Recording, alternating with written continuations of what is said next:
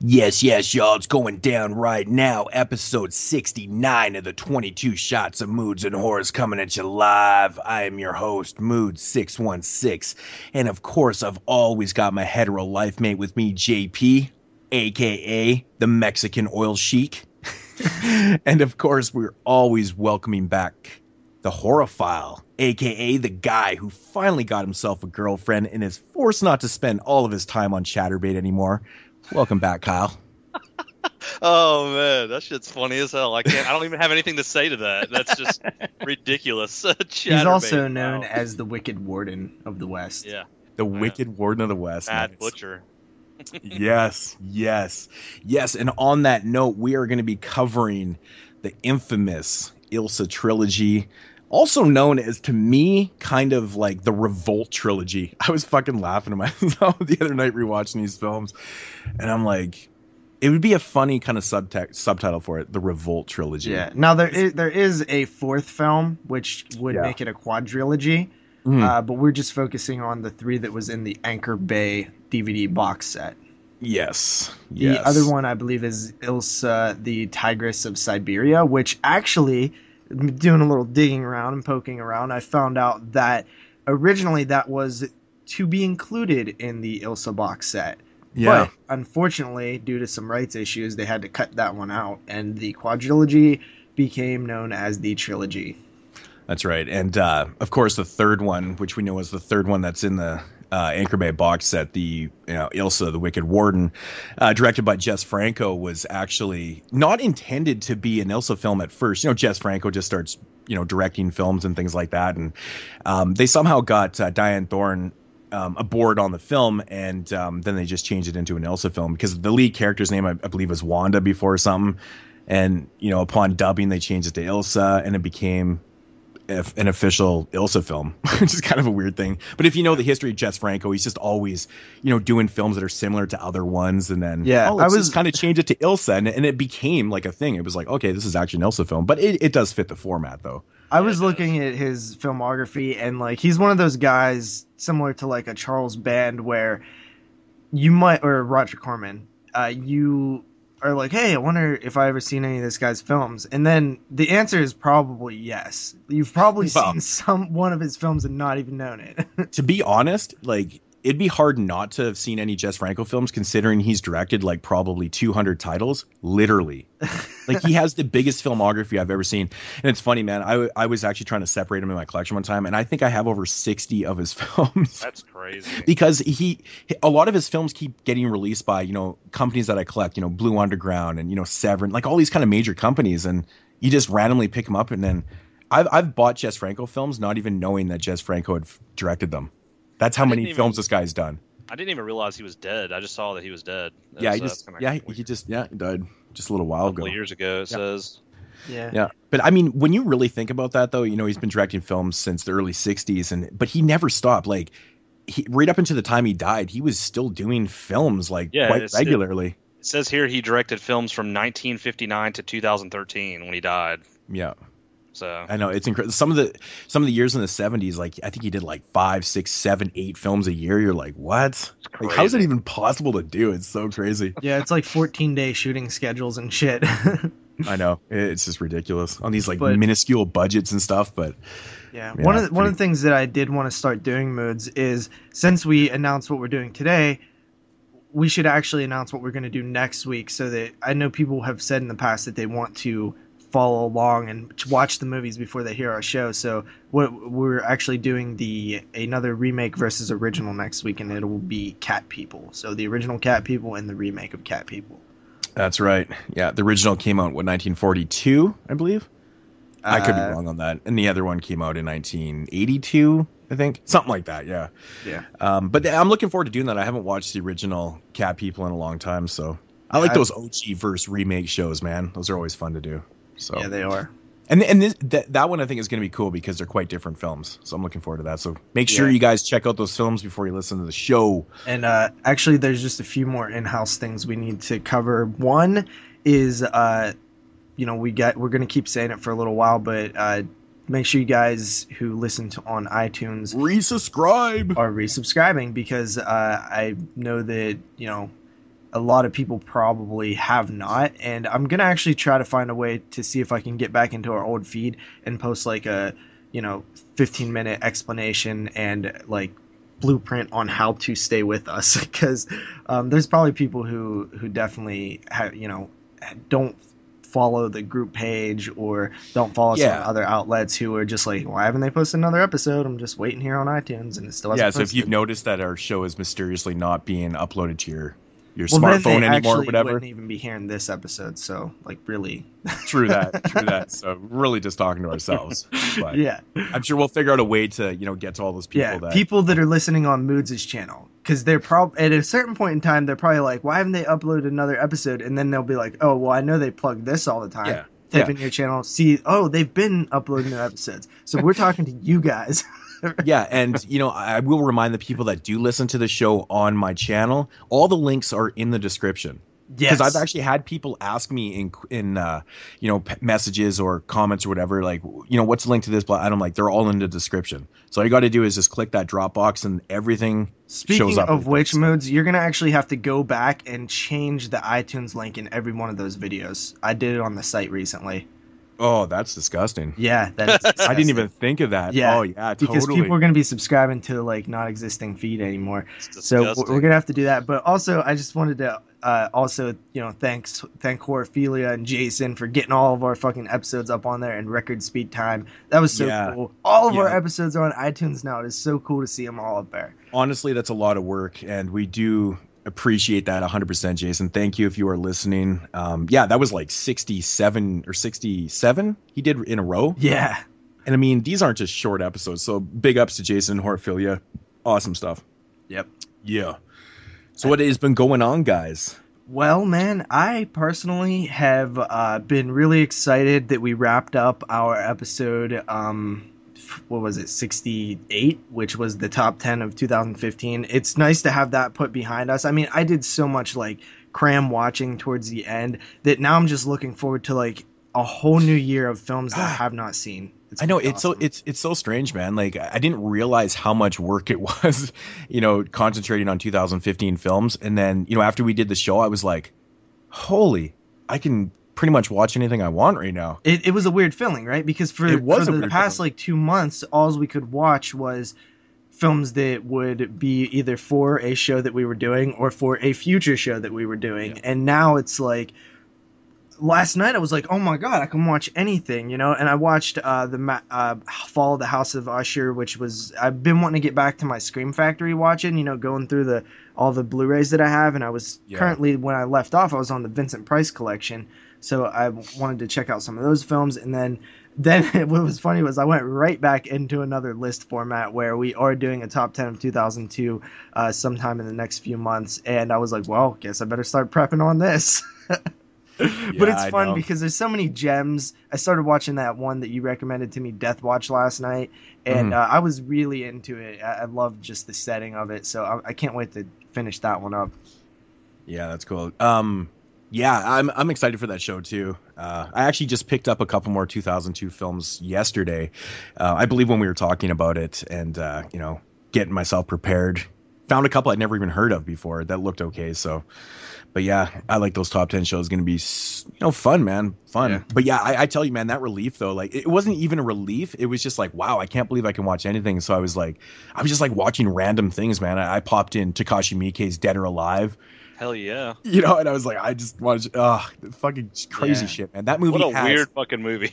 that movie. Well, the ending to that movie, seriously, I have to pause it. Like, I had to pause. I was pissing my myself laughing so fucking hard at this one part that I literally had to pause it, and I was like, oh my god, it's so funny. It- it's just, it's strange. It, Takashi Miike, it's totally Miike film. It's just weird, and but you know, it's just, it was fun to watch something different.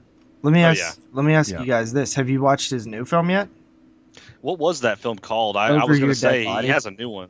Over Uh, Your Dead Body. I, I have haven't. it. I have it sitting right beside me. Actually, I have not checked it out yet. I just been I was kind of actually. watching older things, just purposely watching older things, like you know. yeah. You know what's fun? You know what's funny about that is that that isn't really even his new film. because he's that always movie's been out new for like two years now, and it just got a release. Yeah. So Yeah, Kinda that funny. actually got announced like a year ago by Scream Factory. I, I actually won a copy of it from uh, Jeremy, and uh, it showed up at work yesterday. I actually forgot it at work because I was planning on watching it. Yes. Oh, it actually it actually showed up. Yeah, yeah. Wow. it did. I've been hearing lots of good things about it. I heard it's just kind of one of those uh, kind of mind fuck deals, you know, like very typical Takashi Miike, I, I believe. But I'm curious, man. It, it's the premise sounds really cool on it.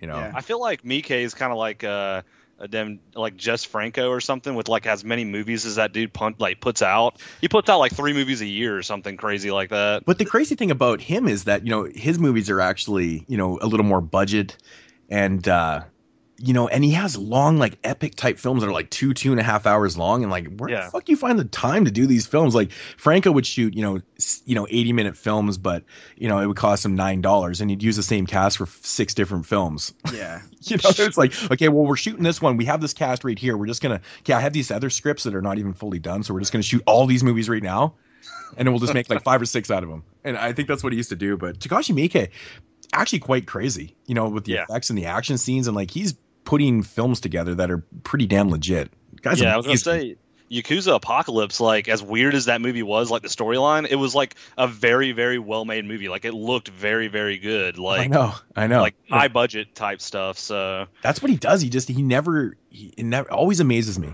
Always amazes me when I watch one of his films. I'm like, damn, dude.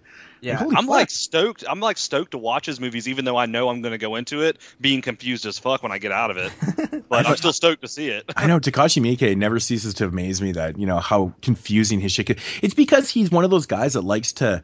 He doesn't spend a lot of time on development. That's his thing. Like you know, even Dead or Alive, like the you know the opening sequence in the film, you're like, who the fuck are these people shooting these people, and who the fuck is this guy?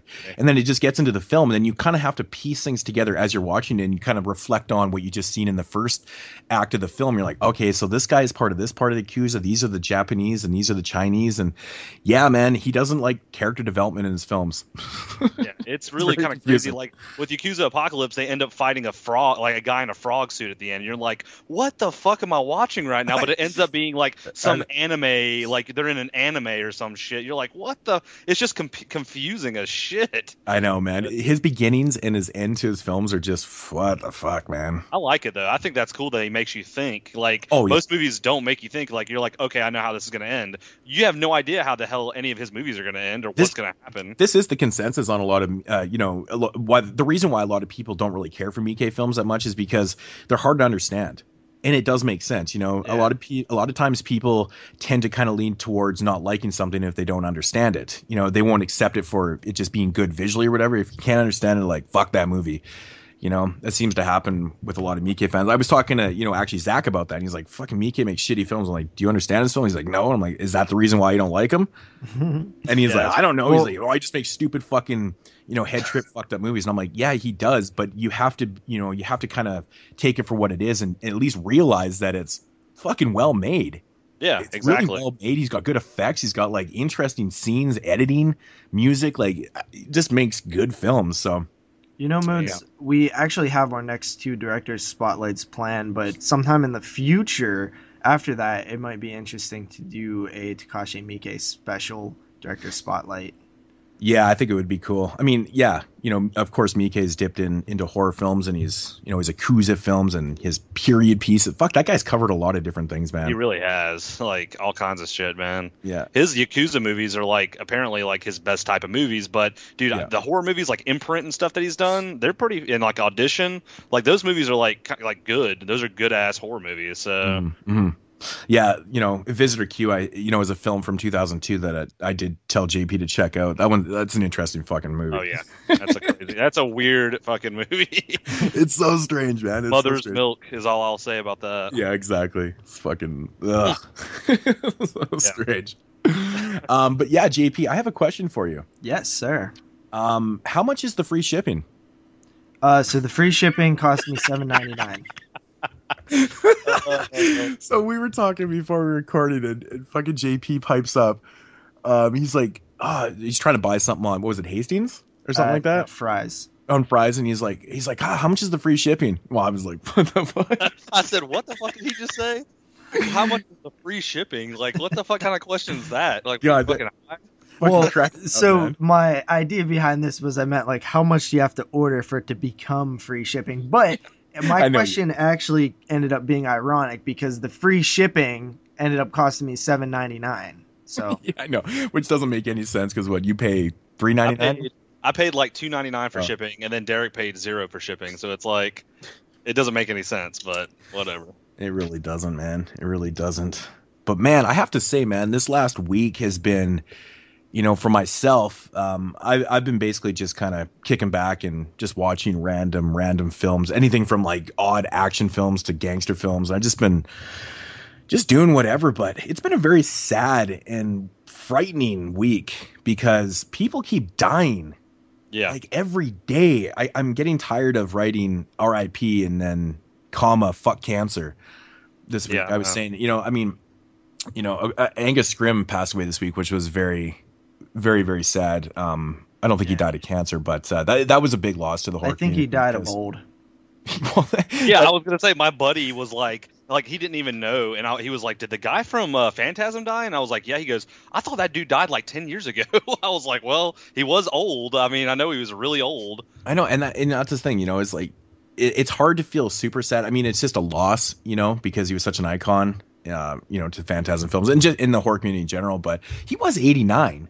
You know, he yeah. lived a great life. So, you know, rest yeah, in peace, it, Angus Scrimm. And it, it's a rough one. I mean, I, this guy literally has scared me more than than most people ever and most actors. I, I mean, I can't really think of somebody who I found more creepy at, at a young age. I, I, remember watching Phantasm on Monster Vision, and then the the most one of the most important nights of my entire life in terms of like who I am now was renting Texas Chainsaw Massacre and Phantasm and watching them both in the same night and just being absolutely terrified and pressing stop on the VCR and then pressing play, pressing stop, pressing play because I just couldn't get through it. You know, I it was I wanted oh, to, but I couldn't. I and it was the tall man. You know, boy. You know, it's it, it just. I, I found him just creepy. He was just this tall, creepy ass dude. I know, man. You know, growing up watching Phantasm, it was one of those movies I honest to God, could never figure out for the life of me what the hell was going on. Watching that thing when I was younger, going, I, I don't. I don't get this movie whatsoever, but it used to scare the shit out of me. It was the look and the atmosphere, but man, I tell you, the tall man. I'll never forget the first time I watched the movie and he picks up the casket yeah. just by himself and puts it in there. I was like, Jesus Christ, man! Yeah. it like that actually. It's not even supposed to be like overly scary. I, I don't know, but it just freaked me out. I was like, that is crazy because like I was pretty young and I'm like, that guy's really fucking strong, man. yeah, and you know what's funny when I, when I rented it on VHS, it actually was a very old copy that had been watched a bunch, so it even made the film look older and more grainy and uh, creepy than it than it you know was if you would see it on DVD or you know a, an, even a less you know watched VHS VHS version. But that scene, yeah, that's when you're kind of first introduced to him, and he picks that casket up, and you're just like, dude, what in the fuck? Yeah, I know, and, man. It's crazy, man. And you it's know so something crazy. else? I heard that he couldn't have been a more nice person too. From all the people that have met him at conventions, yeah, I yeah, swear yeah. to God, the day before he died, I was talking to this girl at work who um, isn't the biggest horror fan in the world, but you know she started working there, and I found out like she likes horror films, and she liked Phantasm a lot and we were talking about like you know how cool it would be to like meet him the day before he died, you know? And we were talking about like how these legends like Wes Craven keep dying and it sucks cuz I wasted my time and I never really went out there to these conventions and tried to meet any of these people and now they're all dying. And yeah. the very next day fucking Angus Scrimm, I wake up, I check Bloody Disgusting in the morning. I never do that either. You know, I mean, I wouldn't say never. I just it's not something I normally do. But I actually went to Bloody Disgusting. I was bored. I had a little bit of time to cat, uh, kill, and there it was he- headline, front page. You know, rest in peace, Angus Scrimm. And I was yeah. like, you know what? Uh, it, first thing I thought was just like, man, and then I thought like, I wonder if Phantasm Five was done. Uh, the, some of the first comments I that I saw, you know, after you know reading about Angus Scrimm's death was, man, was Phantasm Five finished? people are so worried about the film. it's like, but I mean, that's understandable for the film. Well, because you start thinking like, well, if it isn't finished, then are they ever going to release it? And if they I know, release I it, then then It's we're already not going been, to see his long- last moments on film. You know, I mean, and to me, it's going to make it that much more powerful if it is finished it, to see like this was his like you know final go at the tall man, and you know we've come such a long way, and to really see it all kind of play out, I think it, I Mhm, think even if mhm. the movie is like not the best thing in the world, there is like benefits of appreciating sort of um the legacy of the tall man Angus Scrimm Yeah. you know all I mean, the hard on work it- and stuff Yeah, I, totally. I, I think that from what I've read and what I've gathered, you know, I was doing a little bit of research. I think it is done. It you know, is I, done. I think they finished the film, so I, I don't think that that's really an Yeah. issue. But I'm looking at it now. It says they finished it, but it got delayed until this year to be released. Yeah, I think there was they were probably doing a lot of like digital post production on it. Um, you know, a lot of CGI and different things. Because even when they released that original teaser trailer, you can tell that the color correction wasn't even complete yet. yeah, yeah, Because it was, Yeah. it didn't look like any you know filters or any like different types of. Um, it says here the reason it's delayed is because it's awaiting a distri- uh, distributor. well that Yeah, too. Yeah. We've we've we've uh, mentioned that before that they were having Yeah. issues with that. So But um, actually, you know what? Like that was part of the news. So I mean, I guess we can just continue along with the news. Uh, well, I just wanted to say, you know, you know, like I said, this week has been tough for a lot of people, man. You know, David Bowie passed away this week too, so you know, rest in peace to David Bowie. I mean, you know, he he played he played in The Hunger, so I guess we can mention his name on here. Of course, it's David Bowie, man. We got to mention David Bowie, but that you know that was that was uh, sad to me too because I didn't I didn't really know that David Bowie was sick. It was kind of it seems sudden to me, but apparently it was public. But um, Dan Haggerty died today, um, which is kind of sad. Grizzly Adams. Apparently he was in uh, Elves. JP, you were Yeah. saying he was in Elves, Yeah, which is I, had, I didn't even know. I actually started laughing about that. Like, he was in Elves. It was funny. Grizzly Adams. somebody Crazy. posted the you know that he, he that he died rest in peace and stuff and i was like i was like moods the guy from elves died and he's like oh shit for real grizzly adams died today too and i was like no that's the guy That's funny. And uh, yeah, last up for the rest in pieces for this week, which is a segment that's I don't want to continue ridiculous that- doing. yeah if we have a segment like the rest in pieces of the week that's fucked up man yeah. I know, man. Um, the amazing Alan Rickman passed away from cancer. Um, fucking sad, man. I didn't know he was sick either. It's crazy. I mean, I don't really follow too much, you know, of you know mainstream news and things like that, but that that was sad. You know, I mean, he's one of the best villains of all time. I mean, come on, fucking Die Hard, man. Um, Mhm. I always loved his role in fucking Dogma. Dogma was so Yeah. great. And of course, I, I think we did mention last show, but you know, Lemmy passed away like a week and a half ago. So, you know, in the last like week and a half to two weeks, we've lost five people that are very notable. That's pretty terrible, man. Fucking terrible. But on that downer note, JP, do we got any news? yeah, you know, to continue along with the news, uh, you covered all the deaths. Thank you for that. Um, but something interesting happened yesterday, last night to be exact. They actually kind of sneakily announced a Cloverfield sequel thing.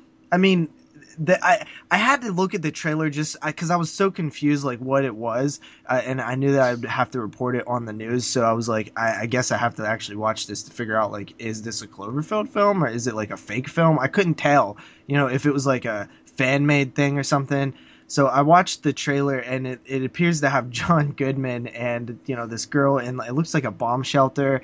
I think they're talking about the world like ended and like then they kind of go outside towards the end of the trailer. It's like a teaser. They don't really show much, which is good. Now I don't have to watch any more of the trailers. But apparently it's mm. already filmed and done and has like a March release date or something and it's called 10 Cloverfield Lane. And I don't know if it's a sequel or a spin spin-off, but Is this theatrical? yeah, I believe so. It's J.J. Abrams, Michael Yeah, Bay. it so. is. Oh shit! I didn't even. Yeah, I, I. This was seemed sudden to me. Yeah, here's a direct quote from J.J. Abrams. The idea came up l- a long time ago during production. We wanted to make it a blood relative of Cloverfield. The idea was developed over time. We wanted to hold back the title for as long as possible. What the Huh. fuck does that mean? A blood The, the relative? poster, the poster kind of looks like it may be What? like kind of kind of like the movie Hidden, like in a fallout shelter or something. the way the poster makes it look at least there's like a house and there's like a like an underground thing going down to the name of the movie so i don't know it says uh, it comes into an underground cellar or whatever that means Huh. um, so i don't know Yeah, so Okay, I don't know okay, if it's the fallout about from the Cloverfield monster in the first movie, but it's one thing of note also is it's not found footage. Oh, really? Yeah. Hmm. Oh. Well, the thing I'm confused about here is who the fuck is J.J. Abrams? yeah who the fuck is that i don't even know who the fuck is I don't know. I'm just being an idiot. But no, this is interesting, man. It just like came in a left field. I like that though That's- because how what do we talk about all the time? Like they show too much in trailers. They and Cloverfield is a good example of a film that they didn't do that with, right? They kept everything very secretive when that film was released. And they're kind if this is a sequel to it, they're doing that as well. And I'm a fan, man. Keep doing that. I I, I love the idea that I just now have heard of a film and it comes out in, in less than two months. Like, whoa. That's awesome to me. yeah, that is cool. That's Yeah. cool. So that comes Well, this is interesting. yeah. Yeah. that comes out March 11th in theaters. Hmm. So check it out. Uh, after that, um, uh, Arrow Video announced a few titles over the past week or two. Uh, the first one is The Stuff. Yeah, The Stuff is getting Oh, getting the- U.S. release, release, which means I found this kind of interesting. Everything's a U.S. release if you have a all-region player. Come on. It's not true. It's not true what he's saying. But the stuff is a Playable. image It's playable. entertainment film. They own the stuff, I believe. It used to be Anchor Bay, I think, but I'm not sure. Anyway, Anchor so Bay. Anchor Bay. Yep. uh, it, I believe Image has the rights to the stuff. Which, if we know anything, Image has not licensed their things out. Like they own Chud and the House films, and they did own some of the Hellraisers, which is Yeah. interesting. I don't know if they still do, but wow, I mean that's pretty cool. They own Creepshow, I think. So if they Arrow has kind of worked their way in with Image to release this stuff, I think that that's fantastic because that only opens the door for more releases from Image Entertainment. But you know, those rights particularly, the ones that Image owned, I've always found very confusing because they seem to float around a lot, so I'm not sure where everything is and where it exists now. But last time I checked it was with Image. Yeah. So there I mean, that's the thing, man. These rights are always so damn confusing. Like, I, I really just try to stay out of that conversation a lot, or because it's just it hurts my head, man. Mhm. It hurts my head. Um, that's the thing, man. Arrow just seems to be picking up a lot of really great stuff in like all types of you know different genres and stuff. Like, um, they recently. Well, they're recently going to be uh, releasing. Recently going to be releasing. Um, in the future here, they're going to be releasing uh, Pray for Death and uh, Rage of Honor, which are just like ninja films. But on that note, I got myself thinking the other night. I'm like, I hope they release Nine Deaths of a Ninja. I know this is totally. I'm just off on a tangent here, but this the point is, is that they're releasing like all these obscure films and shit and acquiring them that I never thought would, I'd ever see get releases. So who knows? Maybe they are going after these, uh, you know, these image films. I'd love to see Chud on Blu-ray. yeah, no doubt. It's essentially what I'm saying because I mean these are the type of films that we've been you know dying. Maybe maybe going after some of this anchor bait. Like who the hell has the rights to like the Manitou and Superstition and shit like that? Is Anchor Bay still own those? I don't know, man. I, I did That's hear thing, that a lot of some of Anchor Bay's titles went to Blue Underground. Some of them went to back to their original rights holders, whether it was MGM or Universal or whatever. It's so, it's, It's- so frustrating because there's so many of those older Anchor Bay titles that have never been re-released. They're long out of print, and I've just you know those are the titles that I couldn't even imagine Arrow putting out. They'd be so that that'd be fucking amazing. Yeah, one of the, so after that, Arrow announced a UK slash US title, which was the Bride of Reanimator. Of course, this is um, the sequel to the Reanimator done by Stuart Gordon. This one, uh, kind of done by I don't know if he was his protege or they kind of just worked together a lot, but it was Brian Yuzna. And this one actually is pretty boss, dude. It's a three disc limited edition, and disc one and two uh, have the uh, unrated version of the film with audio, multiple like three audio commentaries, um, then a bunch of featurettes, and the uh, third disc has the R-rated version. So I mean, damn, that's pretty a lot. Of, that's like pretty a lot. Of, stuff for that film. I would always wanted mm-hmm. I always wanted to cover those films on this podcast because I've still never seen them ever. Yeah, Brian Yuzna um, is a writer too, right? Like he wrote From Beyond for Stuart Gordon, right? Uh, yeah, he he did a lot of stuff. Like he did um, Return of the Living Dead three. He did one of the uh, Silent Night, Deadly Night movies. I think he I think he actually wrote part four and five. Yuzna did of what? which is which is really um, of Silent Night, oh, Deadly yeah, Night. Yeah, yeah which is not really his you know his best work you know honestly but uh, uh, even thinking back on those movies yikes yikes yeah but Yuzna Yuzna's done things that I forget like I think he wrote The Dentist like he does he did a lot of things that I totally forget about and then I'm like oh yeah he did stuff yeah he directed The Dentist so yeah you know he's actually done some good well that's right yeah Yuzna directed part four of Silent Night Deadly Night yeah so that's right, man. Part four. Oof, man. Yeah, I don't even want to get into co- those flashbacks. The cover art on that uh, Bride of Reanimator Blu-ray is pretty sick too for that era release. Yeah, I know it looks pretty damn good. So tempting. You know, so yeah. tempting. I mean, every time Arrow, you know, I always kind of, you know, second guess myself. I'm like, do I need to upgrade this? You know, if it's from some other company, but if it's Arrow, you know, you're getting like, you know, seven different versions of the film with like four hour bio uh, documentaries and fuck, their features are nuts. It's always worth it, man. It's always worth it, right? Especially on those arrow sales that you know Kyle just figured out that it's actually a lot better than he thought it was. Yeah, I just ordered. Uh, I just ordered what I ordered: um, City of Living Dead and Frankenhooker for like five bucks a piece. Yeah, those are pretty legit. Do you have a region free player, Kyle? Uh, no, but I'm actually going to buy one very, very. I actually got a ton of. Uh, you know, region DVDs and Blu-rays that I can't watch, but I need to buy a region free, uh, free. Hey, Blu-ray will you do player. me a favor? What? Grab me one too yeah, okay. Isn't that really just the kick in the ass to get when you have all these movies sitting on the shelf and you're like, motherfucker, I, I can't watch these things. I need to get dude, myself an all region player. I really wish the Xbox One would like be like the Is PS4. there a way to I think hack PS4 it? Is region free. That's I wish, man. Like that's the only thing I use to watch movies. And like I, I remember I bought Clown, the movie Clown. I bought it from uh, Zavvi. It was like a limited to 500 Blu-ray. It was like it came in a red case. Oh, you bought I got one. it. and I was like, fuck yeah, I'm gonna fucking watch this. And I popped it in, and it was like this this Blu-ray will not play in your Blu-ray player. And I was like, okay, That's well, exactly maybe there's an unlock. yeah, well, so. it did. I think it's, it, it, did. It was like this is the it, wrong region for this Blu-ray player. Region. Or something playable. And I was like, I bet I can crack this and fix it because some Blu-ray players you can change the region. Yeah, well, it and, used to be easy with DVD players, but Blu-ray players, I guess, are a little yeah, bit harder. let you. Yeah. So it's. I just bypass all that bullshit and just buy the all region Blu-ray player. Uh, I'm definitely gonna buy one soon. Yeah. So. okay, so let's move on here. Uh, Tales from the Crypt. This this had made the rounds multiple times last week. All the sites were reporting on it. The first response was "Yay!" and then the second response was "Nay!" and then the third response was like "Yeah, I guess." so uh, there's many things that happen. First, it was announced TNT is going to revive Tales from the Crypt. Woohoo! HBO's yeah. TV show that was very successful. I'm going to animate this segment. Okay? Probably uh, all of our favorite horror TV show, like pretty much everybody loves that that show the most.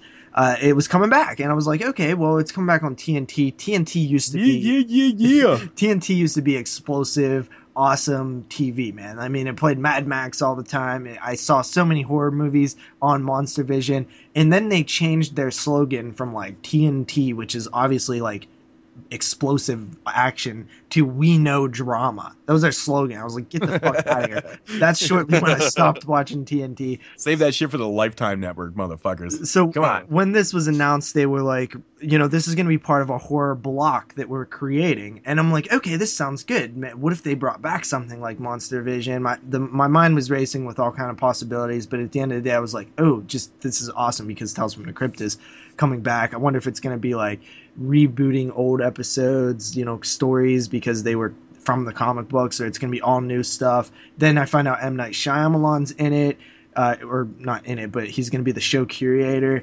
And I was like, okay, well, Shyamalan's making a comeback now with The Visit, and I think he's kind of more little grounded in reality um, in terms of just his status in Hollywood and his status of what people think of him. So all, altogether, I'm just like, this is going good. And then a bombshell gets dropped on us the very next like day or week, or and it says oh well the crypt keeper is not going to be involved it's not going to be a anthology show it's going to be to uh, American Horror Story, where it's you know a singular story each season. It's a different story each season. I'm like, okay, so what you're saying is not Tales from the Crypt, then. That's what you know. You know what they're saying? They're saying it's American Horror Story. Yeah, they're saying, They're oh, saying- that American No Horror Story is no doing crypt- really good. Okay, first of all, you can't name a show Tales from the Crypt when it's one continuous story. That's tale from the. t- that's tale from the, because there is no damn crypt. Yeah, what the fuck this is, man? I'm like, when I read this, I literally, I, I, I started laughing so hard. I'm like, this is the stupidest thing I've ever heard. Yeah, that sounds dumb. You don't even attempt to bring back Tales from the Crypt if there's no Crypt Keeper and it's not an anthology. That's the whole point of Tales from the Crypt. Multiple stories by multiple directors, different casts, different stories, different fun. Fuck off, M Night. yeah, but it, well, I mean, it makes sense that they can't if they can't use the Crypt Keeper because HBO owns it. That's fine. That's fine. But why change the format? You can still do yeah, the I'm not down with that format. So, so uh, the the bloody disgusting reported this as an exclusive, but then the very like next day or like two days later, it got even more bizarre because there was another report that kind of axed everything, or not everything, but some of the things that was said in the previous report. So, here's what here's the status that Tales from the Crypt right now, and M Night Shyamalan addressed this topic on Twitter when somebody asked like, "Well, whoa, what the fuck? Why no Crypt Keeper or whatever?" And he said that that this they can't do the Crypt Keeper because HBO owns him, but they are going to have a new host that will be cool and dark, and that you know, basically he said that it's going to kind of be like an old man with a hood next to a fire, which to me sounds like the Vault Keeper, which was the other. There were three three things in the Tales from the Crypt comics who would tell the story. It was the You know what that sounds like to me? The Vault that Keeper sounds like a, and the Witch. it sounds like a fucking cliche to me. What do you mean? That's what it's. the, the guy with the d- big guy with a hood next to the fire. Well, he's the. It look. I mean, but that's like what it was, though. Like, Uh, no, I know, but like for them to that's that's what they're coming up with. well, they're not. I I mean, if they're doing the Vault Keeper, then they're not really coming up with it. It was just part of the comic.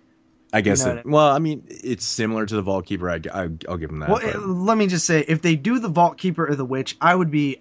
it's not going to be the Vault. Keeper because Yeah. they probably can't use that name. So Um, But- because in the original comic, there were three storytellers. There was the Crypt Keeper, the Vault Keeper, and the Witch. And uh, Yeah, from what I understand, each con- each issue, the story was told by one of those three, and it would change every every issue. Uh, Yeah. And I thought that was really cool because then it would be, uh, you know, it would be a way to continue the Tales from the Crypt's legacy with without, you know, becoming copyright infringing on what HBO had already done, but still keeping it grounded in the comic book. So I, I'm down with that if they do that because if there's no, maybe even get John Kassir to do the voice. Uh, you know, maybe a v- altered version, or maybe let have him play it. You know, who who knows? Like, th- so th- I think their heads a little bit more in the right direction, but still, at the end of the day, we just want the Crypt Keeper. Uh, so then he also goes Yeah. on to say, um, which to me kind of conflicts what was previously reported by Bloody Disgusting, where they said that you know it's no longer an anthology format because Shyamalan tweeted saying, "What are your favorite episodes of Tales from the Crypt, or what is your favorite comics uh, stories Oh, from no. Tales from the Crypt?" Uh, looking to adapt some, and I'm ready to dig in. So but that's weird. I, you know, the first thought I got from that was he's going to take, you know, some people's favorite episodes. He's going to take pick one of those out, and then he's going to create like a, A whole story around a whole story. Which no, it's going to turn into American no, Horror Story from that. this one story. there's not enough like you're not gonna there's not enough story in those short episodes to do that with well, that's where M Night would have to come in. He'd he'd throw in some twists here and there, and you know. well if you uh, look at if you listen to this whole history this whole like Why does this have to be so damn confusing? it's it's all it's like an m night movie this news is an m night Yeah. I know that's what I'm saying. It's so confused. It's totally M Night, and only this would you know revolve around M Night Shyamalan. You know, I just I, I just all I wanted was just the anthology format because, I mean, there is none. Yeah There is no anthology shows on. I mean, we have all these horror related shows and they're you know these continuous stories, which is fine. But why can't we just have that anthology one? yeah, I mean well, that's, that's, what a lot I'm of people hoping want. for, and maybe by the backlash that initially happened, maybe they did pump the brakes and and resort everything. It's just frustrating trying to figure this out because I just want them to say, "Okay, guys, just fucking around. We're just throwing some twists in there. it's actually anthology. Yeah, Nah, well, gotcha. It's going to be 13 Was, episodes. was that as good as the Sixth Sense? Was that as good as the Sixth Sense? Now, if it, what if they did this? What if it's a 13 episode anthology story with an overarching main story attached to all the mini stories, similar to how they did with uh, Friday the 13th, the TV series, or something like that? Would you be okay with that? Yeah, that's that's Yeah, that's, that's a little bit better. Yeah. Okay, so basically, what when he says, "What is your favorite Tales from the Crypt comics or episodes?" looking to adapt some, some that's the key word, and I'm ready to dig in. That mean to me that says anthology because how the hell are you Yeah. gonna adapt some of them in one fucking season? You know what I mean? If it's one story, so I'm da- like, dude, I'm down with them doing reboots or retellings of of old comic book stories or old episodes as long as I mean, it's been. It, I mean, it's been done before. You know, you look at, uh, um, uh, the Twilight Zone. So, Yeah. so if you look at the Twilight Zone, you know the the first reincarnate uh, of it, um, which was in the early '80s, uh, they did they re- they remade some of those episodes. I think a couple of them, and then of course in the 2000, I think it was all based off of the TV show. I mean that one failed miserably, but you know it's been done. Um, I, I I wouldn't mind seeing an episode here and there. I mean, even Tales I from would say half and half. If they do, if they, Ye- yeah. if they do half of the Tales from the Crypt reboot episodes, uh, there's still Yeah. comic stories that haven't been adapted. Exactly. so- I was just gonna say. Yeah. Plus, there's you know there's old stories that never even been done, but you know I have no problem with it. You know, you look at the Tales from the Crypt film, you know, with the uh, the Christmas episode, and it got adapted into a short episode and stuff like that. So you know, it works. Yeah. So I mean, I mean, that was in the first season. I think that was the second second episode of Tales from the Crypt, uh, on through the night, right? it was actually the pilot. It did. Was it the first it episode? aired Yeah. first, but it wasn't like I. I think they like titled it as like the second episode, but I think that Okay. actually no. What they did, I think they aired three in one night as a pilot. Okay. I, couldn't remember. I, can't think I think the the way it plays out on the uh, it, when you get the seasons on DVD, I think it's the second episode. But my point is, is that it was adapted straight from the film. Yeah, and and this so- is what M Night also he said one more thing. He said, uh, "I'd never make Tales without CK, meaning Crypt Keeper. Will be a new take on him as the puppet is property of HBO. Promise he'll be cool and dark." He said Okay. promise, so we're holding him to it. Promise. Promise, promise. I, I want to like M Night. I really do. I, I really want to like him. I don't. That's so mean. like 'cause you I can see how dude, hard he tries. You want to know what? I, I like the guy for trying with things. Like he tries very, very good. Like he tries very hard, but he usually fails miserably, and it's really hard to like. You know, I don't, I don't see how the companies, like most of the companies that like release his movies, even keep giving him shots at it half the time. Like I don't hate the guy. I think that he has a passion for making movies. It's like it's like Eli Roth. Like Eli Roth is a good director, and he makes not a lot of crappy movies, but he gets a lot of shit. You know, and you know companies like production companies probably see that and they're like well you know let's go ahead and let them make another one but i mean i don't know m night Shyamalan really hasn't made any movies that i really cared for other than you know the visit was all right um was you know good. sixth sense and I'm so dude, different. happening the happening was the worst movie i think i've ever seen I like. I'm so different. I'm so It's different than that though. Like if I was if I was running a production company and I was looking to hire some people on, I would hire Eli Roth in a second because oh yeah yeah you know, and not just based on his abilities to do you know pretty good films. Um, it's just the fact that he's always in the news. You know, you're he's, right, Moods. Bad, You're- bad, that's- bad publicity. Your company bad would be a success because exactly what you're going to publicity is say. Good. Exactly, and it's always out there. Like whatever Eli is doing at that moment is out there, and everyone knows about it. And like him or not, chances are you're gonna fucking watch the movie. oh yeah definitely So, and it's Yeah. good to have people like that. I would hire my first two employees would be Eli Roth and Rob Zombie because Yeah. they are so damn talked about. So many people love them. So many people hate them. And you know, all those fucking haters out there. Guess what? They've all seen the movies. Yeah, and Yeah, and what I, Eli Roth's an example of like somebody that like you know, I like personally me, I love Eli Roth movies. Like I do. I've loved like just about anything he's put out, but he does like get a lot of hate. Like and Oh, you see that in a lot of his, you know, a lot of like him being out there on the news and stuff. It's like, "Oh, great, another Eli Roth movie." People all like a lot of people like like to hate him, but he's still, you know, he's a good director, but M Night's a little different. Like M Night he's he's not a bad director or anything. He's not a bad writer, but there's a lot of movies that like a ton of people just don't like. I mean, I don't like half of his movie catalog to be honest with you, but I'm not saying he's a bad director or writer. I just personally don't like it. I mean, Mhm. I don't Yeah, know. well, M Night, I think is I feel bad for him because what happened was he created The Sixth Sense, which was like a huge movie and everybody loved it. This is before we knew the stigma of M Night, and everybody Yeah. said like this guy is the future. This is the next Quentin Tarantino. This guy is going to be doing big things. Imagine that pressure, right? you like, wait, I kind of got lucky on this one, guys. Like, don't hold me that high. And then he comes out and he tries to like do it with signs, and then like it was still pretty damn popular. Everybody was still really into it. Signs wasn't bad. But I mean, it wasn't In horrible. retrospect, we look at it now and we're like, well, it was kind of stupid. And yeah, but when it came out, nobody was saying that. Nobody was saying like everybody took it very serious, and and it was still held in such high regard. And what happened was slowly people started realizing like, wait a minute, this fucking guy ain't even any good. You know, or, like at least yeah. you know he's not as good as we thought he was.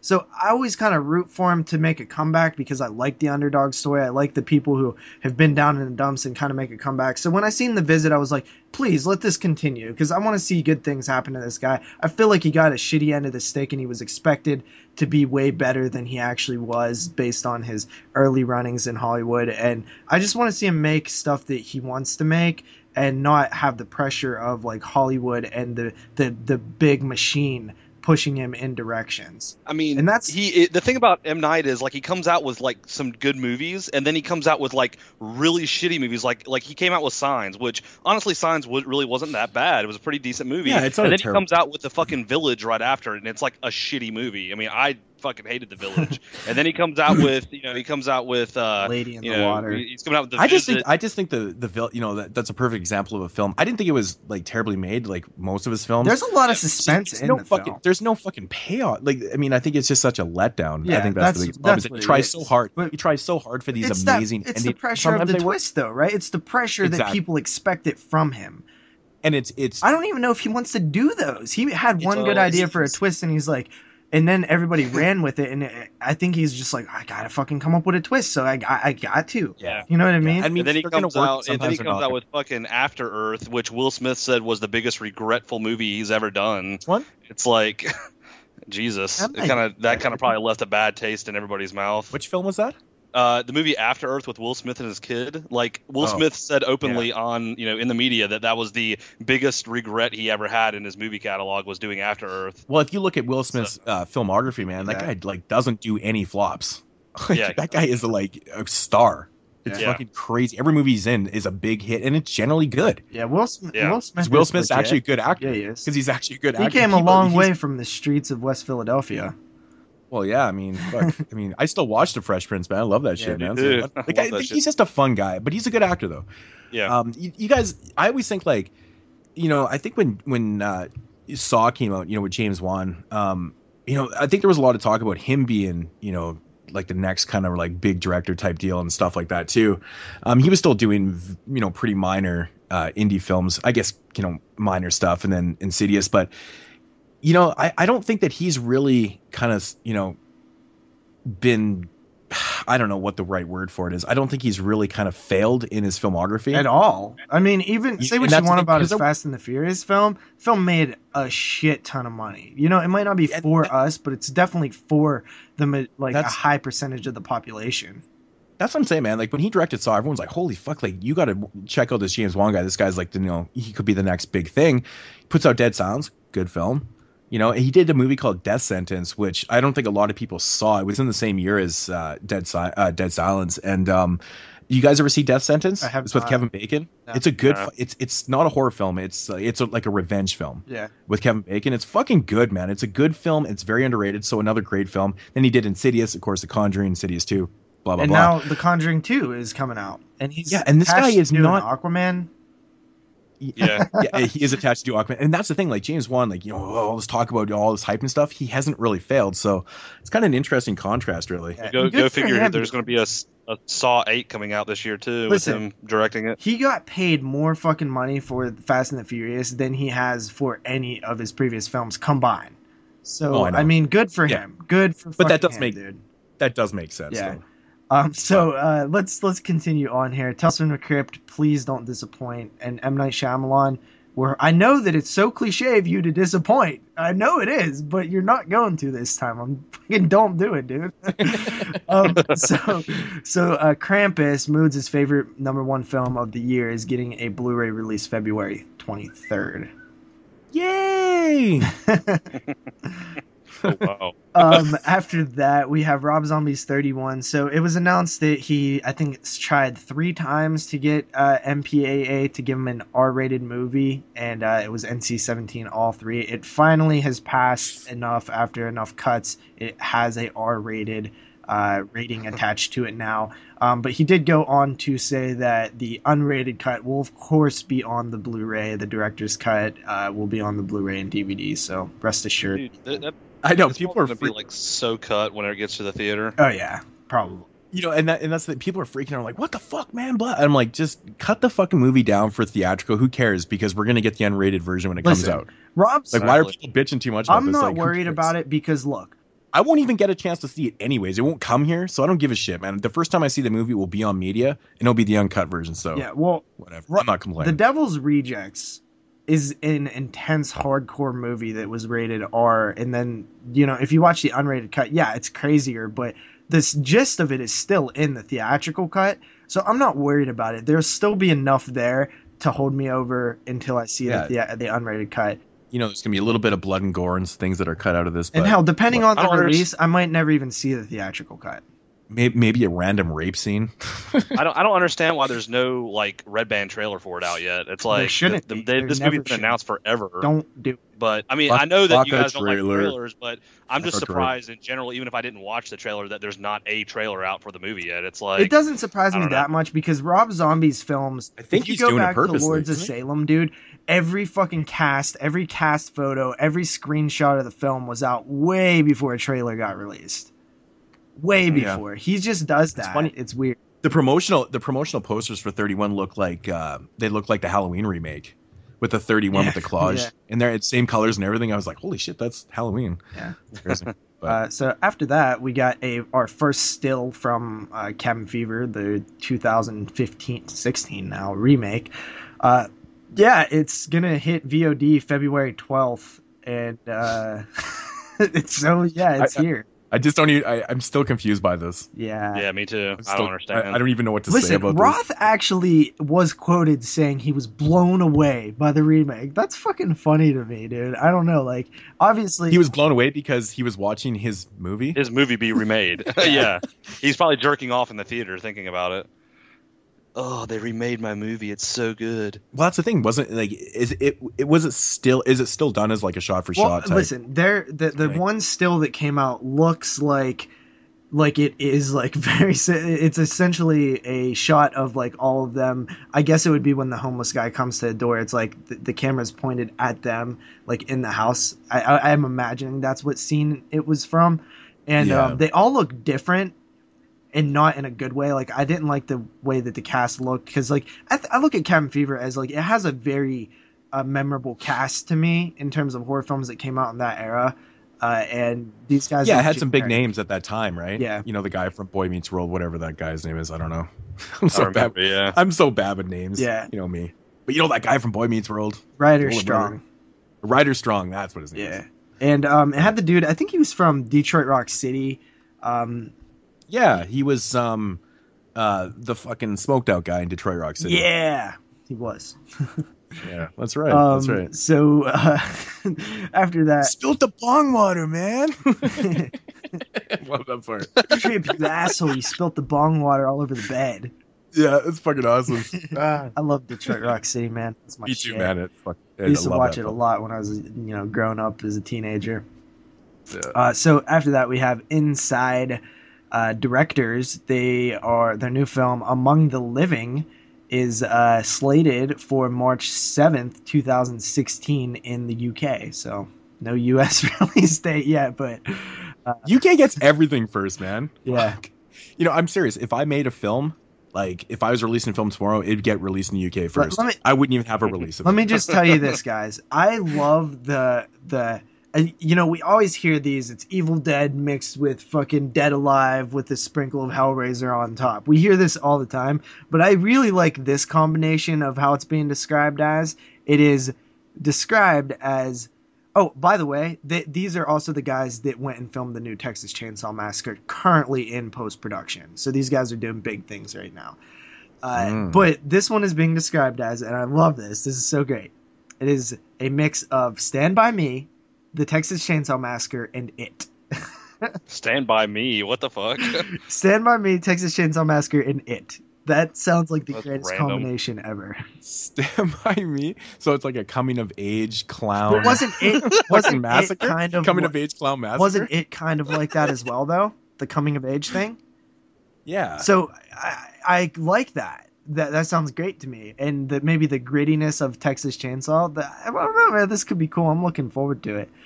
Um, yeah. Why not? Why not? Yeah. So not? vi- youngsters Victor, Dan, and Tom skip school to wander around an abandoned movie set. They stumble upon a horrific vision: a woman in chains dragged through a field by a man wearing a clown mask. There's your it reference. The masked man catches a glimpse of the boys who scramble to run away, but before they can escape, they see something which has been hidden for years. Something they were not meant to see. Terrified and having been just seen by the masked man, the boys try to alert the police. Unfortunately, their past record of unruly behavior discredits them, and the police do not follow up on their tip-off.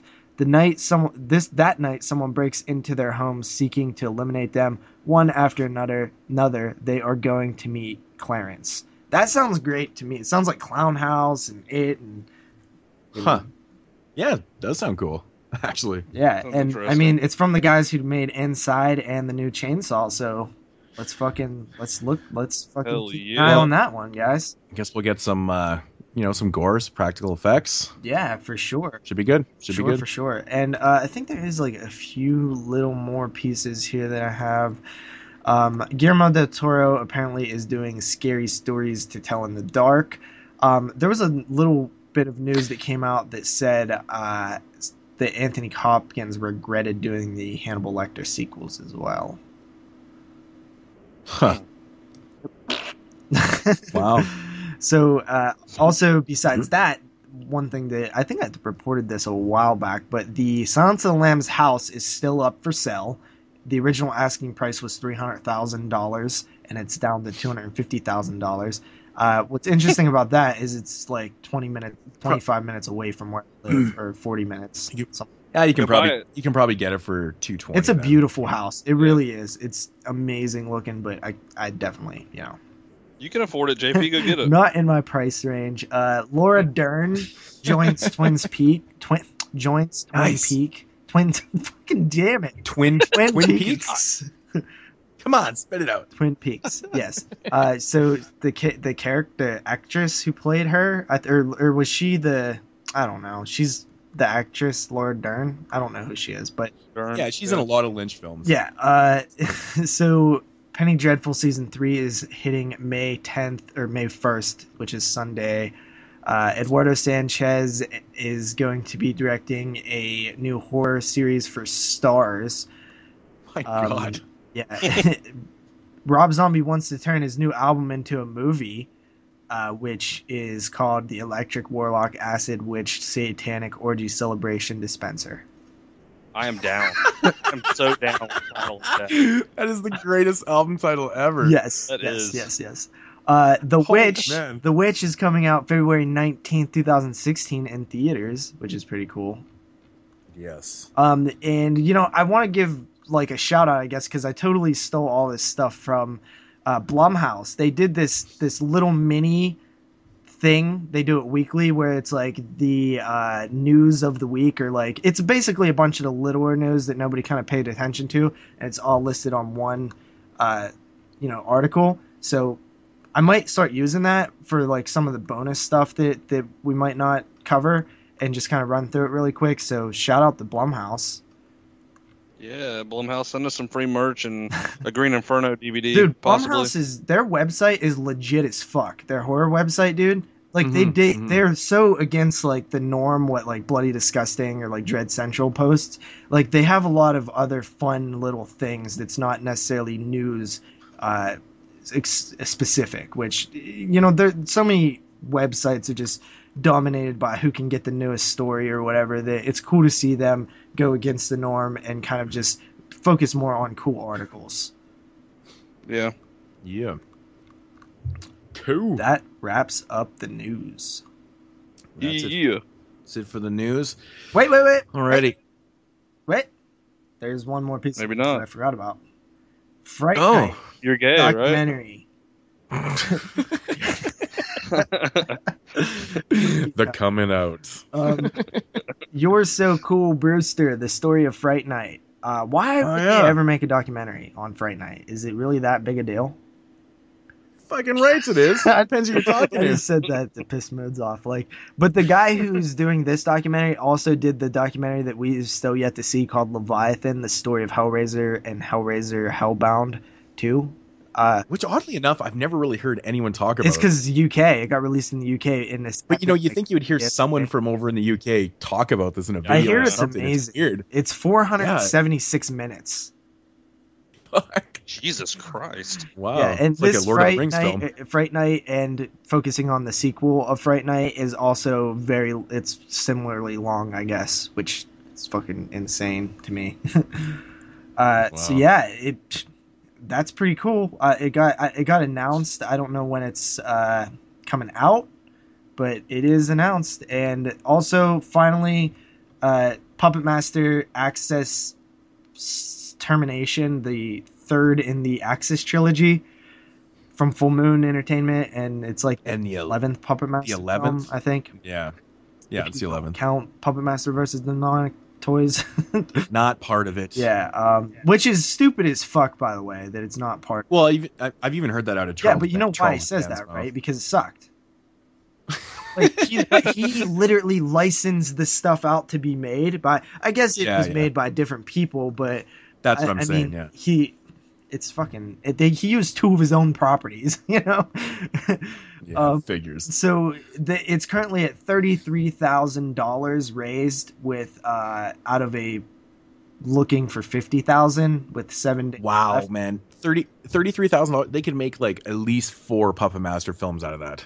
honestly it, with that money added to what they already have for the film which i would assume is probably about 70 to 100 thousand dollars i would I, I would think that this would be one of the best puppet master movies since the original um Well, you would think, anyways. Yeah. yeah We'll so see. if anybody wants to contribute to the indiegogo you know i'm still behind i haven't seen the last one the 10th one but i'm always going to be a fan of puppet master even though like they're pretty bad most of them Yeah, I know. It's one of those series that you just can't stop watching. Yeah, I always get excited when a new I know. one's announced, and for the most part, Yeah. like I, I have been wanting to revisit them, but I'm I'm saving them for when we inevitably cover the eleven films on the podcast. We might have to break that one up into multiple parts. Uh, yeah. so Did you uh did you mention that No, I, I think we I think we got good stamina, man. We can do yeah, it. Yeah, we can do it. We're gonna do the Howling film.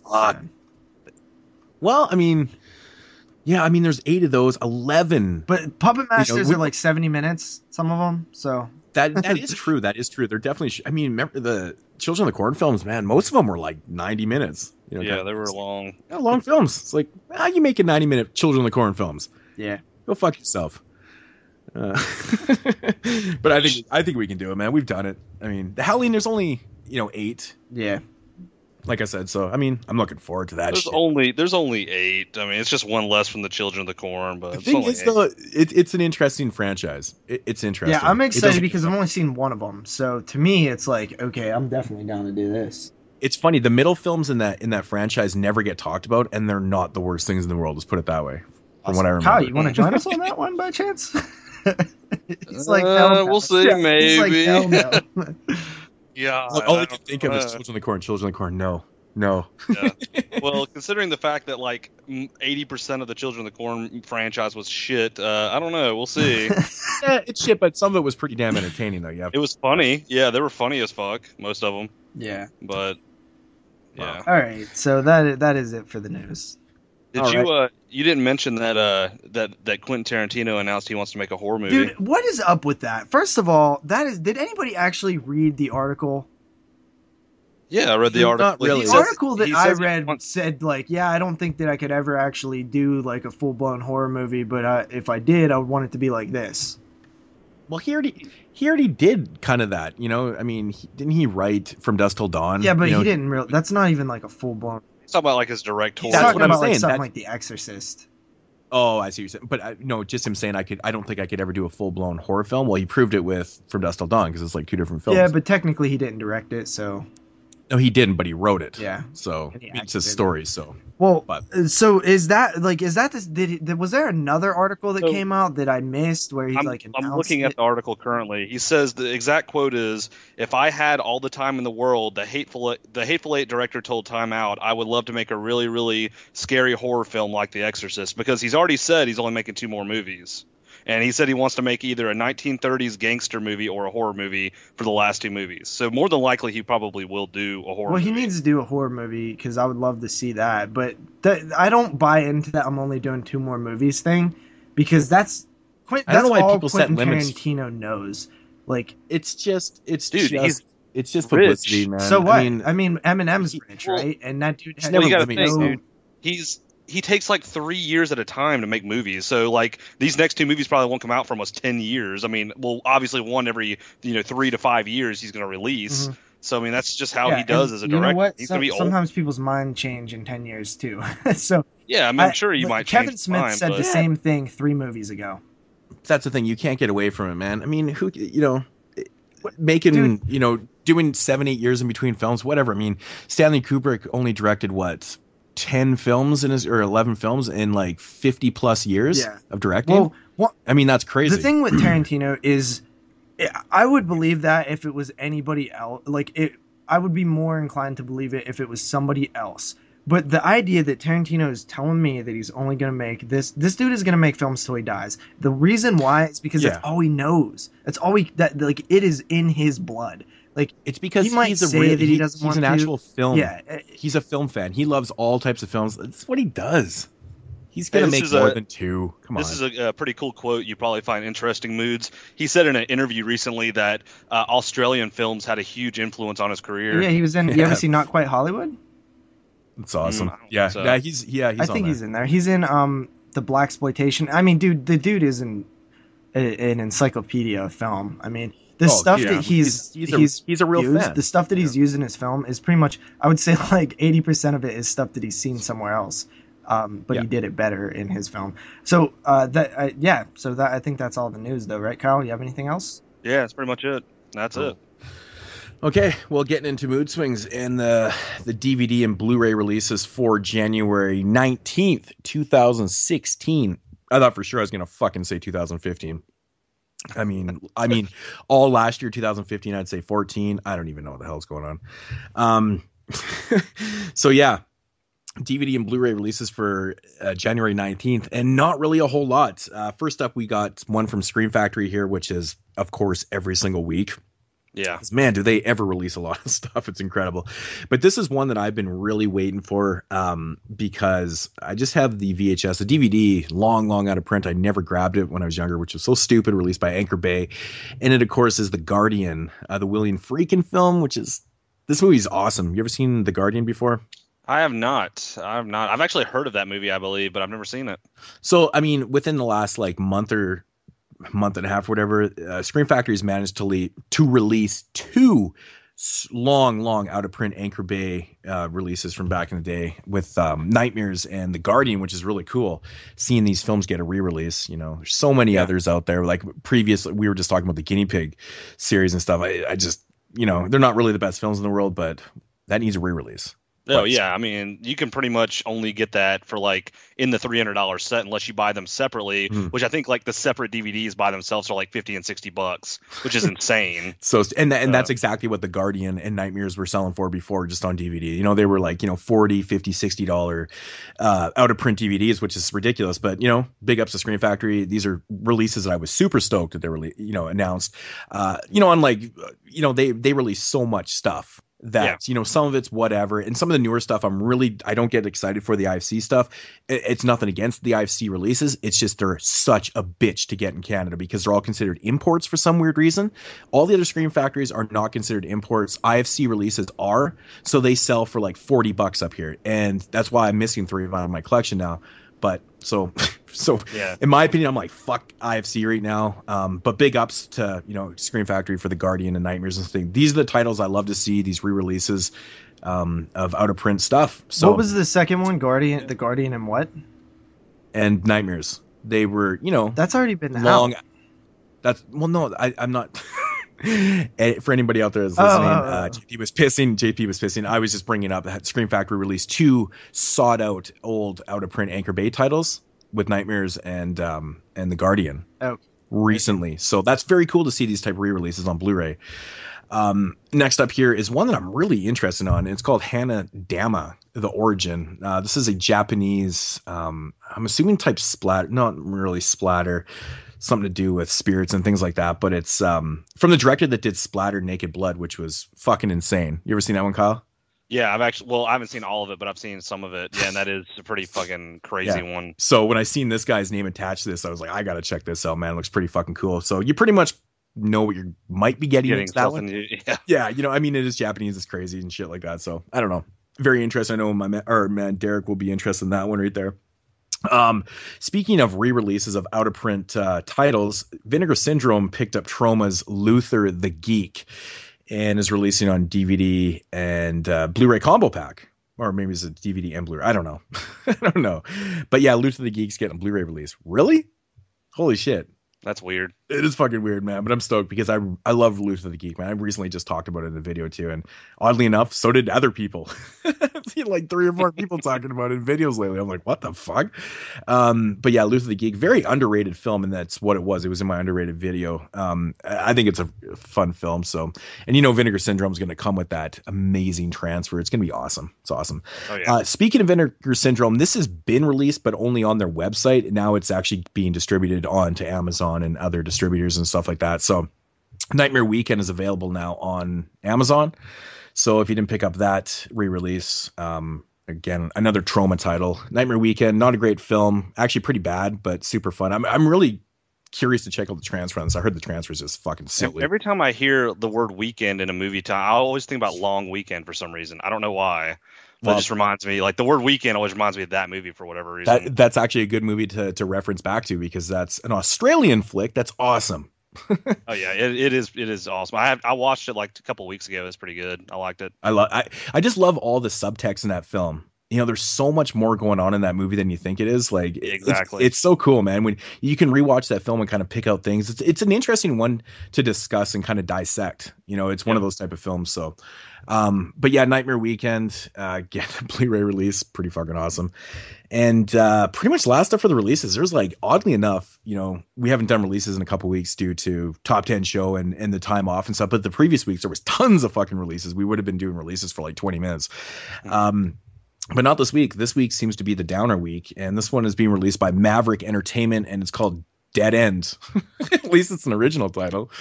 You know, uh, again here, oh, I'm gonna go search Dead End. What is gonna come up? Probably the 2000 mid 2000 uh, Dead End film.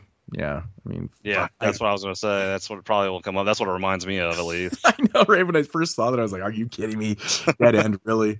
Um, but that's pretty much for the releases for this week that uh, that are on here. So, I mean, for anybody out there that wants to pick up Straight Outta Compton, I do reckon, highly, highly recommend. Highly recommend that. Straight Outta Compton, and it is the unrated director's cut. I don't know what's different about this version. I think from what I previously read, there was like another 20 minutes in the film or something, which is crazy Oh wow. um or so it, it might not even be that so don't take my word but that's what i'd previously read. So who knows if that's what they went with.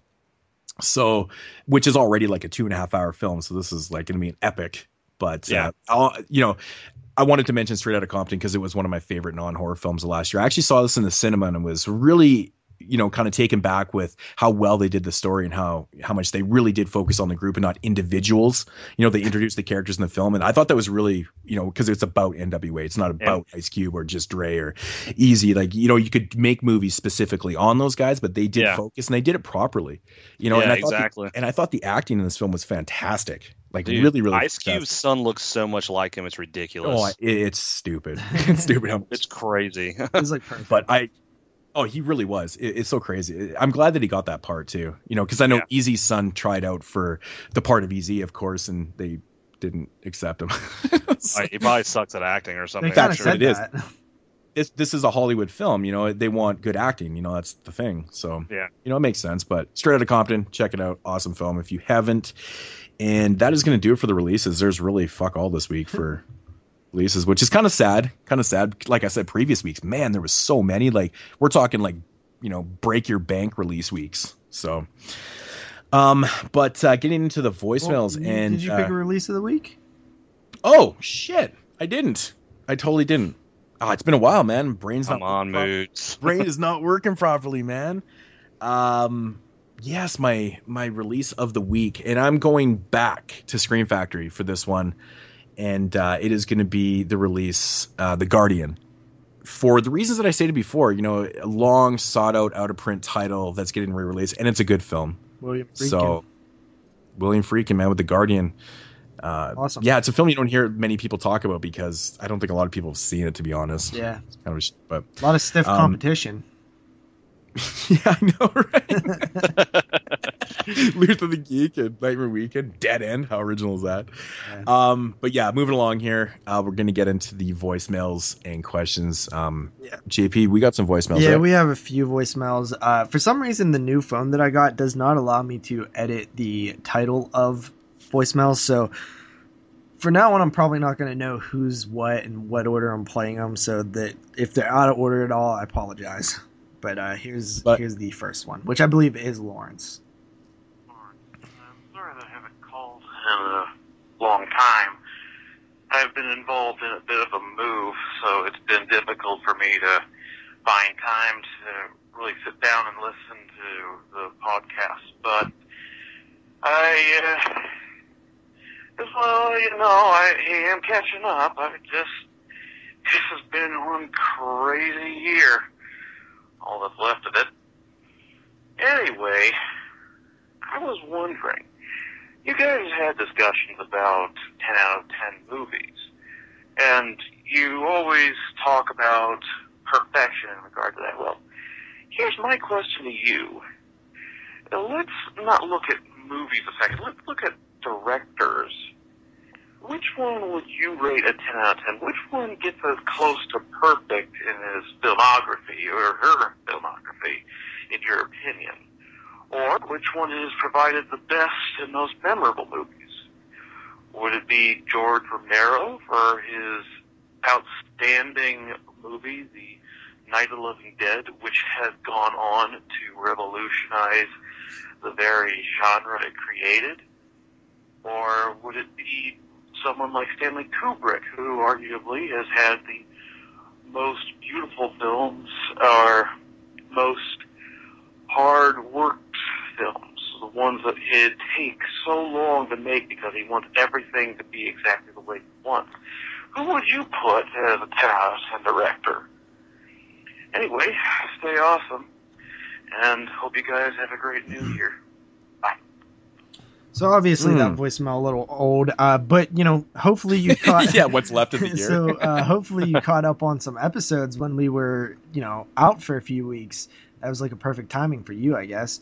Uh, interesting question. I actually really like this question. Whenever we get yeah, questions too. that are kind of just like outside the box or you haven't answered a bunch of times, those ones are my favorite.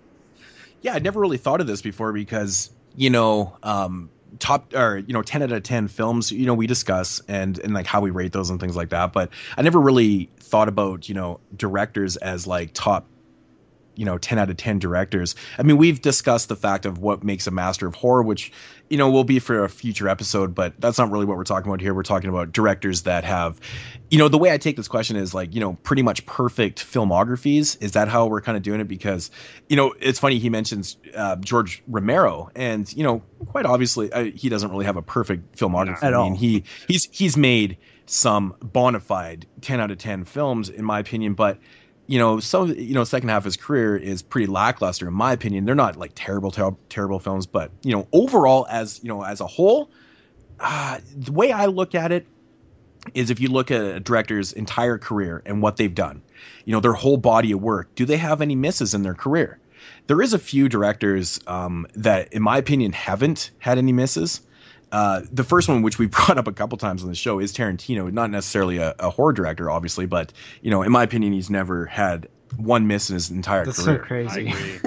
You know, he, he really too, hasn't. though. Like every, every every film that he's directed, in my opinion, has been amazing. Like that guy really is on point with his films. Now, the guy that I did want to mention and bring up in this was I, I really thought about this last night. and I was like, damn, man, I'm kind of going through guys. And I'm like, no, that was a miss. That was a miss. And this is the way I break it down. Like I said, I said full body of work. Now I'm kind of cheating here, like I always do. If you guys know me, I'm always cheating. But this is this is this is a viable.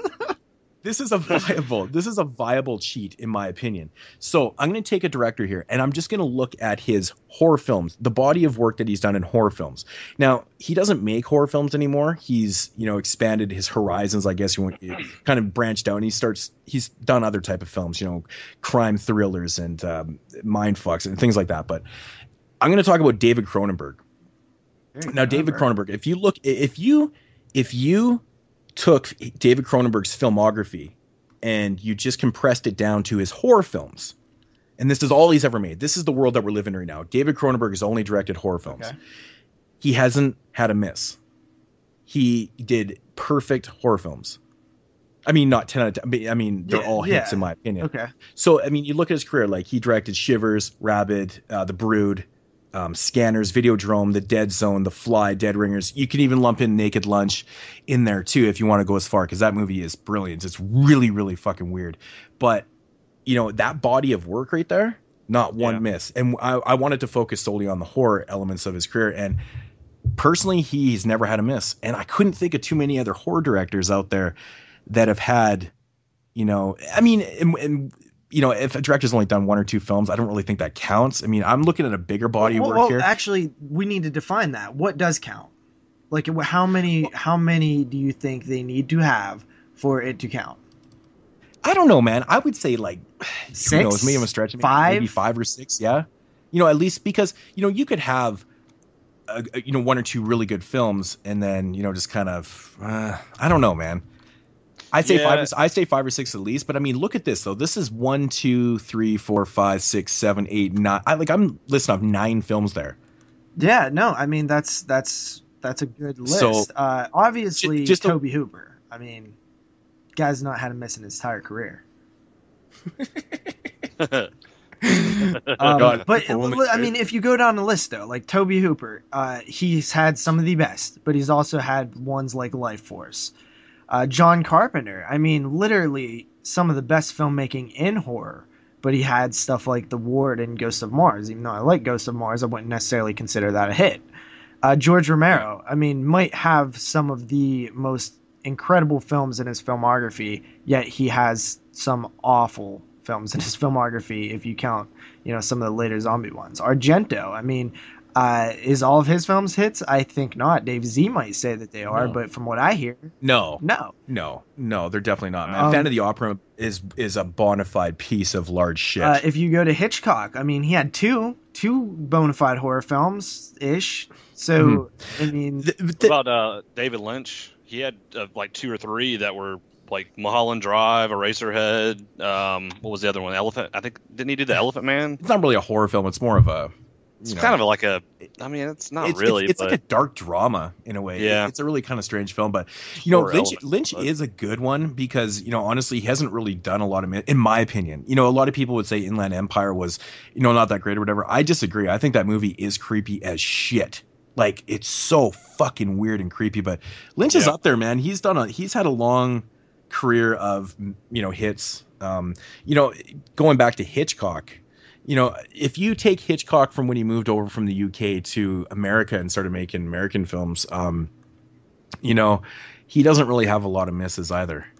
Yeah. His filmography from that point on is really crazy, man. I mean, you know, I think his last film is probably one of his weakest, but he it's still not that bad. I mean, it's Hitchcock, man. Fuck, he did good movies. You know, he's he'd be up there too, man. yeah. Really. Well, I mean, He's done a lot of movies. Considering the body of work that he has, not to have any bona fide, you know, shit fest Mhm. is really amazing, So- in my opinion. th- there's definitely been directors who I think have ha- all had what I would consider good movies, but I I think that they, I think for them to be included, they at least have to have one amazing movie and not just five good movies. I, I just think five is an appropriate five and above uh, would be a ten, I think, and uh, so five, you know, hits in their filmography, but one of those hits has to be an amazing hit. You know what I mean? So um, I'm looking at some other directors right now, someone like Sam Raimi, the Evil Dead trilogy, Darkman, uh, you know, and then fucking uh, Drag Me to Hell, which Spider I think is a hit. Uh, but you know, Spider-Man so trilogy. he doesn't count. Uh, and then you have somebody like uh, Brad Miner, who honestly has directed some decent films, some some hits in there, but definitely not, uh, you know, super noteworthy. Uh, he did Friday Two, he did Friday Three, he did House, he did Warlock, which I think is a hit. Talking about the Friday with Ice Cube, right? no, uh, and then he did Halloween H two O, um, and he did the Day of the Dead remake. So there's there's your miss right there. So strange. It, it really is So strange, cool. man. That's so strange. Yeah, and then you have somebody like Tom Holland who did Fright Night, Child's Play, uh, a TV movie called The Stranger Within. He did Thinner, Yeah, The I just- Langoliers. Um, most of his horror films I consider good, Yeah. but is he there? I, I'll tell you the one that I'm looking at though that I think is a ten. All right, you ready for this? The House of Mhm. a Thousand Corpses, The Devil's Rejects, Halloween, Halloween Two, kind of a miss. I don't know. I don't consider it a miss. And then The Lords of Salem. Well, that that's the thing. I had I have Rob Zombie written down here in with a question mark because I knew I knew he was going to get brought up, and uh, that's the question: Is Halloween 2 a miss? is Halloween two a miss? And in my opinion, yeah. I mean, I don't. You know, we've talked It is about a this miss, movie. It is. we we have talked about this movie to death and you know we, our opinions have changed drastically over the years like i mean when i first seen halloween 2 in the theater i walked out and i was like i cried i cried a little bit i was like I, I don't I was like, understand what why he hell? did that. I was like, what the fuck, man? I was actually so upset with it because I love the remake and I was really upset with part two. And I was like, fuck, you know, and I kept watching the film and trying to figure it out and things. And the more and more we talk, like when we did the Halloween franchise and we talked about, and we really brought up good points and elements and things like that. But, you know, with all that said, it's still not a hit. Yeah. Unfortunately, like I, I'm trying to find the best. You know, I'm a very I pessimistic right. person. You know, you can you can talk to my wife. Like I'm a very pessimistic person. I always look at the bad and think. I mean, in reality, in films, I try to look at the good and stuff. And I just, man, dude, that, that one frustrates me, man. It sucks, man. It sucks because if you took out Halloween two, yeah, All right, Rob Zombie hasn't had any. I Misses have in my another opinion. one then. So- All right, this one. Cabin Fever, Hostel, Hostel Part 2, The Green Inferno, and Knock Knock. Yeah, I haven't seen Knock Knock, and I honestly, Green Inferno didn't wasn't. It wasn't. Was it a thing. was it a miss though? No, it's not a bad film. I mean, I, I shouldn't say it's not my thing. I love If, Can- if Moods I didn't love like Can- Green Inferno, if you didn't like Green Inferno, you will not like Knock Knock. No, I did like the Green Inferno. I just didn't think it was great. I thought it was pretty. You know, it's yeah, above it was average. all right. You know, it was decent. Like I would rewatch the Green Inferno. Yeah, I, I thought it was. I thought there was a lot of good elements to it, but you know, I It was didn't. a- think it, I didn't think it was the greatest thing in the world. But and I'm not just saying that. Like I give it a fair shot, of course. You know, I love Yeah. me some cannibal films. I and I love that. You know, it was basically his kind of letter to cannibal holocaust. It's, yeah. yeah, it's like a homage film. It totally is, and um, I get it. And Yeah. So I guess that one just comes down to whether you would consider. Well, you haven't seen Knock Knock, but I definitely say it's No. a hit. Um, the Green Inferno, I guess that for me it would come down to is the Green Inferno a hit or a miss? Does it qualify enough as like a hit for it to be counted? I mean, what do you mean by hit? Like, are we talking about hit like as in like monetary. like we thought it was a hit, or it was a hit in general? No, like th- when you look at a director's filmography, like is it is it a good movie? Like is it? I mean- is it? Uh, Here's the here's the thing about the Green Inferno. I think that if people, I think a lot of people went and saw that movie that have never seen cannibal movies, and they're like, "Oh man, this is fucking awesome." But us being extreme fans of cannibal movies, we've seen a ton of them. We're kind of like, "Eh, that was all right," but it wasn't like anything special. You know, I don't feel like it was. I don't feel like it was a hit. I don't think it was like Mhm. Eli Roth's best movie by any means. I got one here, man. I, you know, I had this guy written down too, and I was contemplating on it. And the more I think about it, I'm, yeah, I'm kind of leaning towards. It's, it's interesting because you probably never associate this name with, you know, a 10 out of 10 director or whatever. Again, I'm focusing on strictly horror films. Yeah. You know, he's he's done a couple other films in his career that are obviously not horror films. Yeah. Um, and I'm talking about Don Uh, Coscarelli. see, he was next on my list that I had. so I mean, like let's break this down. Phantasm, Phantasm two, Phantasm three, four, Bubba Hotep, Incident on and off the mountain road. Of course, was uh, from season one of Masters Uh-huh. of Horror, and John dies at the end. And I haven't, well, of course, no one's seen Ravager yet, but we're I focusing mean, on the films. that I haven't out. seen either Bubba Hotep or John Dies at the end, but I hear Oh. that everybody likes them. So I would, I mean, that seems to be that's they're- a, that's it right in my- there. That's a that's a ten director then. If that's the yeah, they're hits in my opinion. John dies at the end is man uh, criminally slept on film. I think. I think some people have seen it, but mm-hmm. man, dude, you never hear anyone talk about it. It's a really strange, odd film, but very cool. Yeah. It's a very cool film, and it was a nice comeback for Coscarelli because Coscarelli hadn't done anything since the Masters of Horror episode, which was seven years earlier, and this is his, that was his first full length feature in ten years. and and so honestly, mad props to him. I will say It's original. It's original as shit, man. I will say that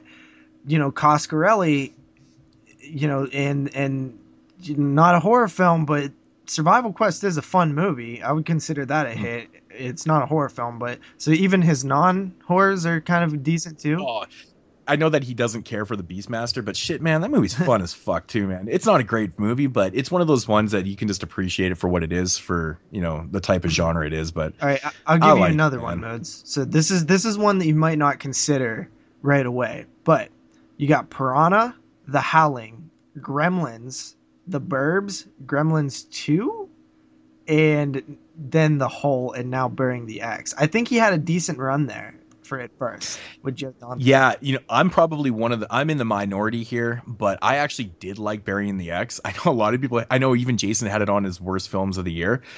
Honestly, I that movie had me laughing through the whole thing. I was Oh, pissing and myself. Plus, movie.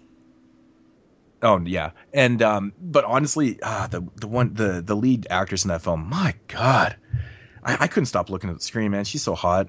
She's been in a bunch of things. I I don't know what her name is, but I liked it, man. I liked it. You know, honestly, the only movie in there I don't care for is Gremlins 2. Yeah, I think that was I've- the I've only seen it- real miss in there, but it's debatable with certain people because some people exactly, exactly. It totally, and I understand. I, I get it. Um, it's n- I've never liked the movie. I don't know what it is. I actually just I rewatched it um, around Christmas time with my with my son, and and uh, he really liked Gremlins. He thought it was like the coolest shit in the world, you know.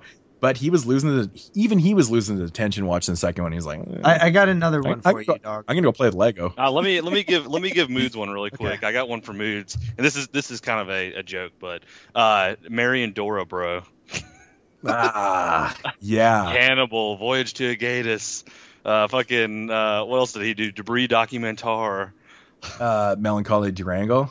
Yeah, Melancholy. That's right. Yeah, You know, I would actually like to see that film with English subtitles because, yeah, I've never. it's on YouTube with English subtitles. Is it really? Mhm. Oh, I had no idea. Um, Yep. Man, he makes some fucking he makes some crazy fucked up films. movies, doesn't he? Really, he does, man. Um, Cannibal. I I personally love.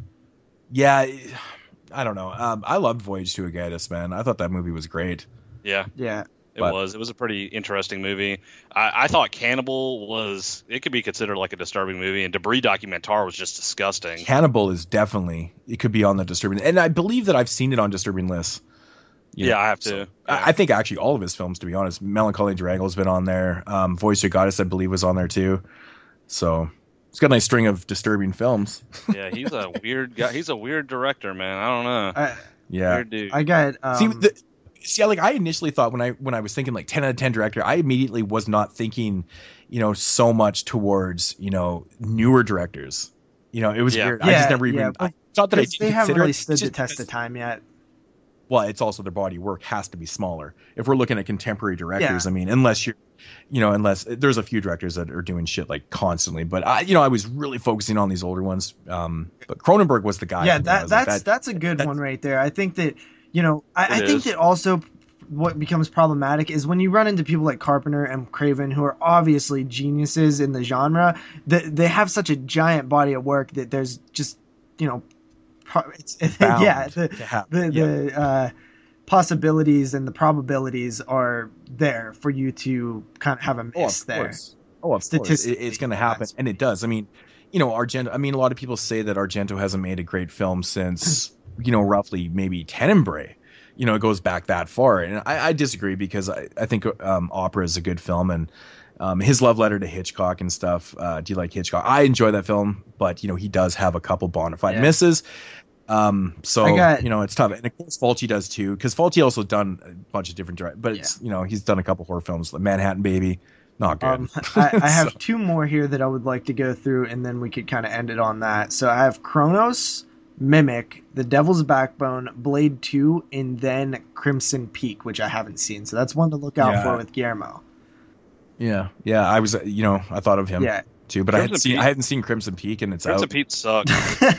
well, there goes. It's crazy how many goes people your had that shot, as the- Guillermo. There goes Oh. your shot. Dude, that's not even that's not even a horror movie, dude. Well, it's like a thriller, like one. love Well, story None movie. of his I- I- films are like that horror. Like Devil's Backbone. Dude, that movie was not good. That's like dark fantasies. He makes like dark Yeah. fantasy films. Okay, so we'll, we'll end on this one, and it's where we began the show, and that is James Wan. Saw, Dead Mhm. Silence, Insidious, Conjuring, Insidious 2, and the. Well, that's it. That's five. Yeah, I mean, he's definitely running, and which is odd because he is a contemporary director. So, I mean, five films. Yeah, and Conjuring All good- 2 is all good being in my opinion. done right now. So, I mean, I, if that's a hit, I, I think that he's definitely on his way to being a 10 director if he's not If he if he manages to pull out a hit with The Conjuring 2, I'm going to be really surprised. I, I don't know, man. I, I have a hard time with. I mean, but then again, Insidious 2 is really good, so I don't I don't fucking know. Yeah. I, I don't know anything anymore. Okay, Who knows? Darth Ma- Darth Maul at the You know end. somebody who else I didn't think of is Ti Yeah, West. exactly. I haven't looked at his filmography, but I wonder if the, he has five good ones because I can think of VHS, The House of the Devil, and The Sacrament right away. Mm-hmm. The Roost. Yeah, let's. Well, let's but he, then he here. did like the ABCs of Death segment, so he's instantly. But he also out. did cabin. he did Cabin Fever too, which you He know did try I to get his name counts. took off of it. I don't know, but you know, you know, I- I mean, his main film, The Roost, Cabin Fever Two, The House of Devil, uh, VHS segment, ABC's segment, Sacrament. See, I liked his Mm, segment in, v- in ABCs too, but it's definitely not a hit of a movie for me. No, I, I wouldn't consider Ti West. I mean, even even you know, the Innkeepers I like. It's not great. I have a lot of problems with the very very ending of House of Devil, which we t- discussed on this podcast. Um, Cabin Fever 2, I actually enjoy that film because it's just a gross out. Fa- it makes me fucking gag like no tomorrow. And I bona fide love The Sacrament and The Roost. So I think The Roost is so underrated. Yeah. So But that's just my opinion. So I hope that answered your question, Lawrence. wow, we kind of extended that one, didn't we? And I think there is actually another one from Lawrence too. yeah. Um. Well, I'll let you know whenever it comes, if it comes. All right. Next up. Hey guys, it's Lawrence again. Hey, There I'm it calling because I left a little question on the horror group, and it looks like a lot of people are torn.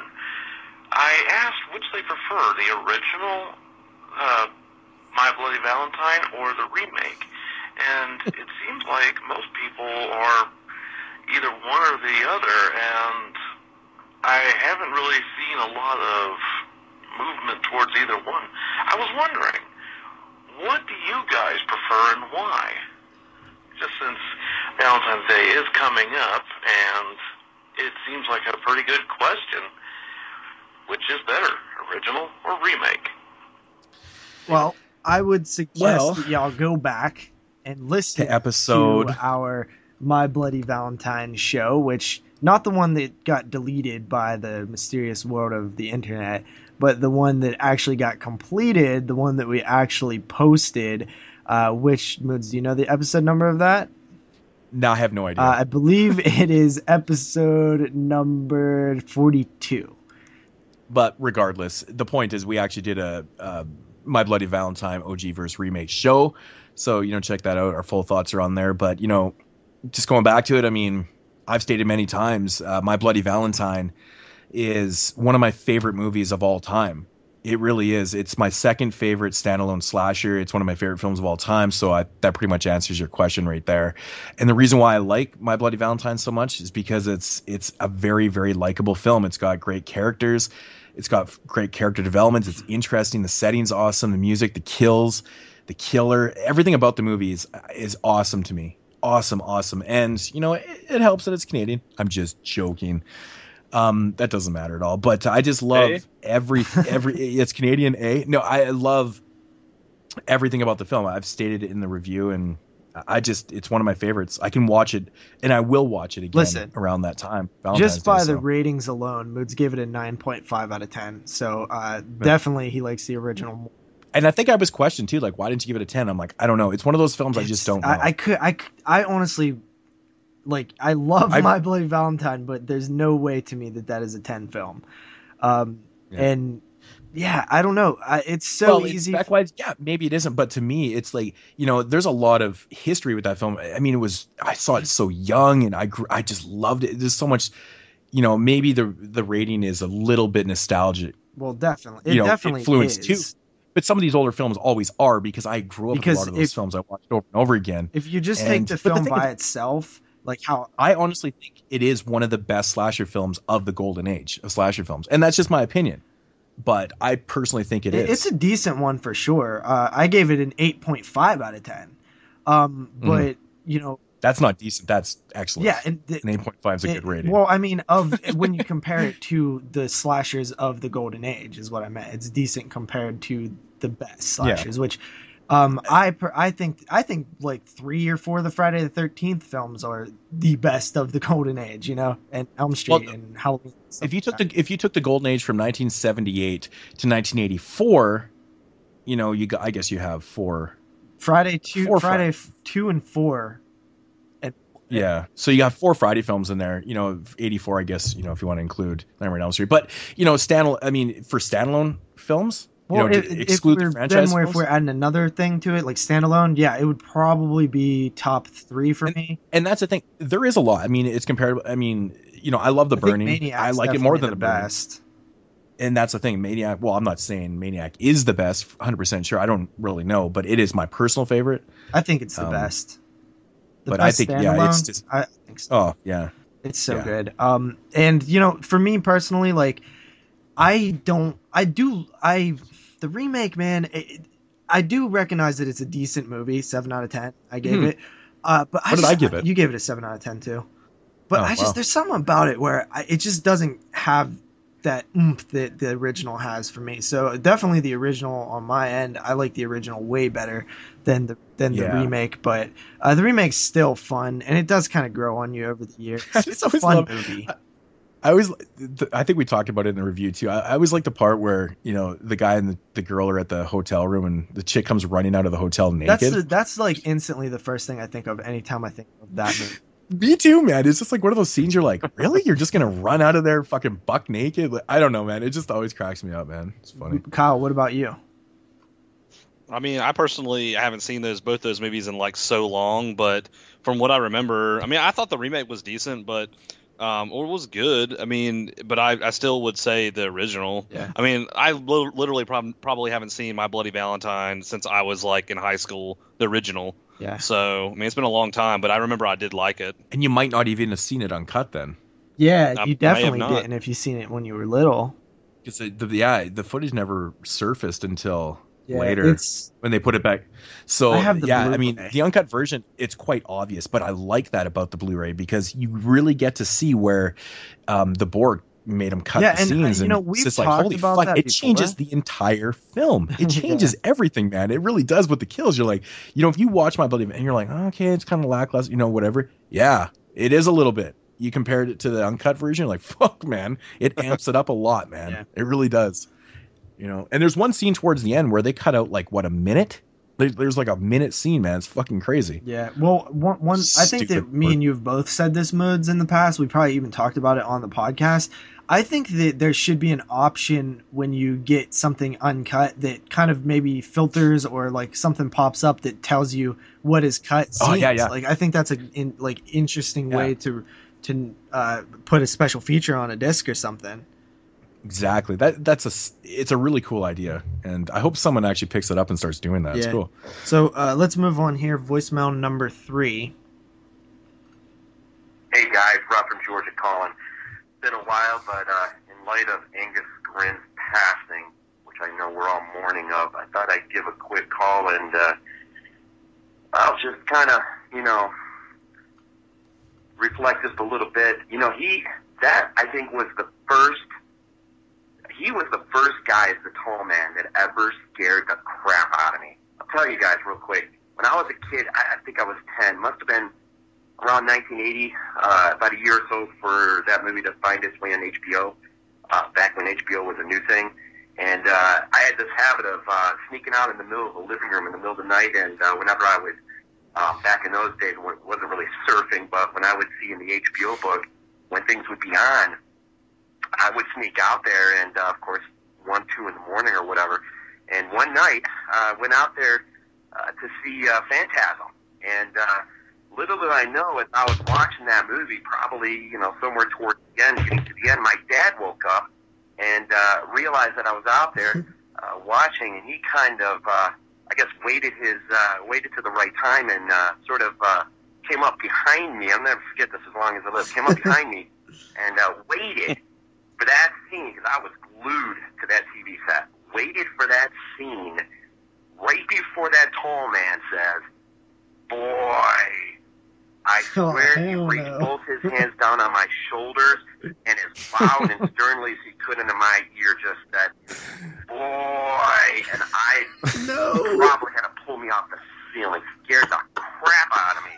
I don't know what did it more, the movie or my dad. But the cool thing about that memory is uh, instead of getting yelled at for being out in the living room at two in the morning watching this, he sat down and watched, uh, you know, the very end and told me that that was one of his favorite movies, and it was just kind of a cool, cool memory. But I do believe, other than seeing Jaws in the theater early, early on, I do believe the Tall Man might have been the first guy who ever scared the crap out of me, and I've loved that movie ever since. So Mm-hmm, mm-hmm. gonna miss Angus Scrimm. I can't wait for uh, uh, Bad Robot and uh, the re-release of this uh, Phantasm, the fifth chapter, the last one.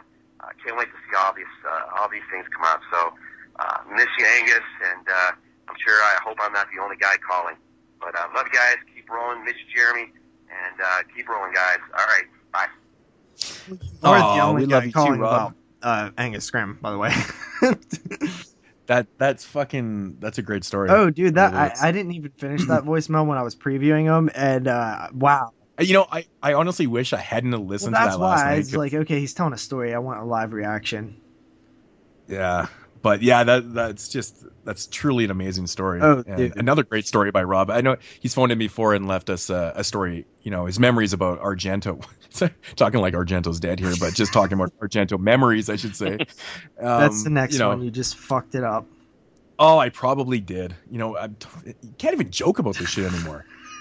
You know, it's just, it's not even fucking funny. Uh, dude, Casper's that that fucking a great story though funny. definitely thanks for sharing that man I, I had similar things happen to me when i was younger with like the sneaking out like not because i wasn't allowed to watch movies because i was allowed to watch everything but like i wasn't allowed to be up so you know i would sneak out and turn on the tv and catch you know children of the corn 2 or some random ass movie on tv and uh, I, mi- I, mi- I miss that kids today probably don't do stuff like that because they have a cell phone and they could just watch it Yeah, you can just sit in your bed. and- Exactly. I used to I used to do the same thing. Get up in the middle of the night and and watch um just HBO shows. Because that's when all the good stuff was on. Well, at least it was where I lived, but you watch HBO and it was fucking awesome. Yeah. HBO because you know it seemed like every time you turn on HBO there would always be tits and you were guaranteed to see some tits. And when you're like, you know, ten years old, it's like that's a big deal, man. Oh hell yeah, it like, was. man. damn, seeing like, like, a awesome. Steven Seagal movie and a Yeah. chick. That was the first time I ever saw a pair of tits. Was in a Steven Seagal movie called Under Siege. Yeah, I was like, jumps out of like the cake. ten years old. Yeah, she jumps out of the cake, and I was like, hell yeah. My dad's like covering my eyes and shit, and I'm like, no. All right, so we have uh, one more voicemail here, guys. I'm gonna play it. How's it going, guys? It's Matt, the horror Adonis.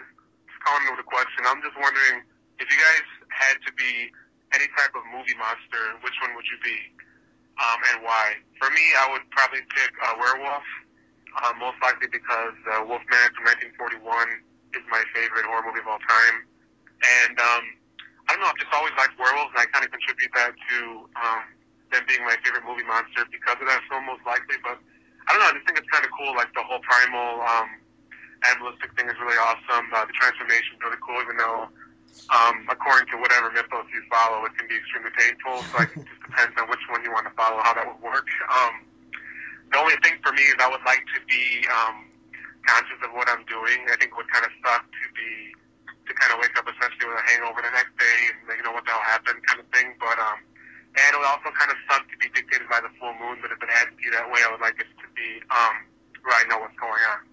So, uh, yeah, I'm just wondering what you guys, uh, which one would you guys pick? Um, interested to see what you guys would say. Um, the thing is that you guys can go, I guess you can go basic. You can go like, you know, this werewolf, vampire, zombie, whatever. Or you can go specific and say like, you know, Frankenstein's monster, the Wolfman, the Mummy, um, Creature from the Black Lagoon, stuff like that. Dracula. So yeah, guys, uh, thanks for taking the call, and the show's awesome. Talk to you later. All right, thank you for that. I personally think if you can watch The Lost Boys and not want to be a vampire, then there's something wrong with you.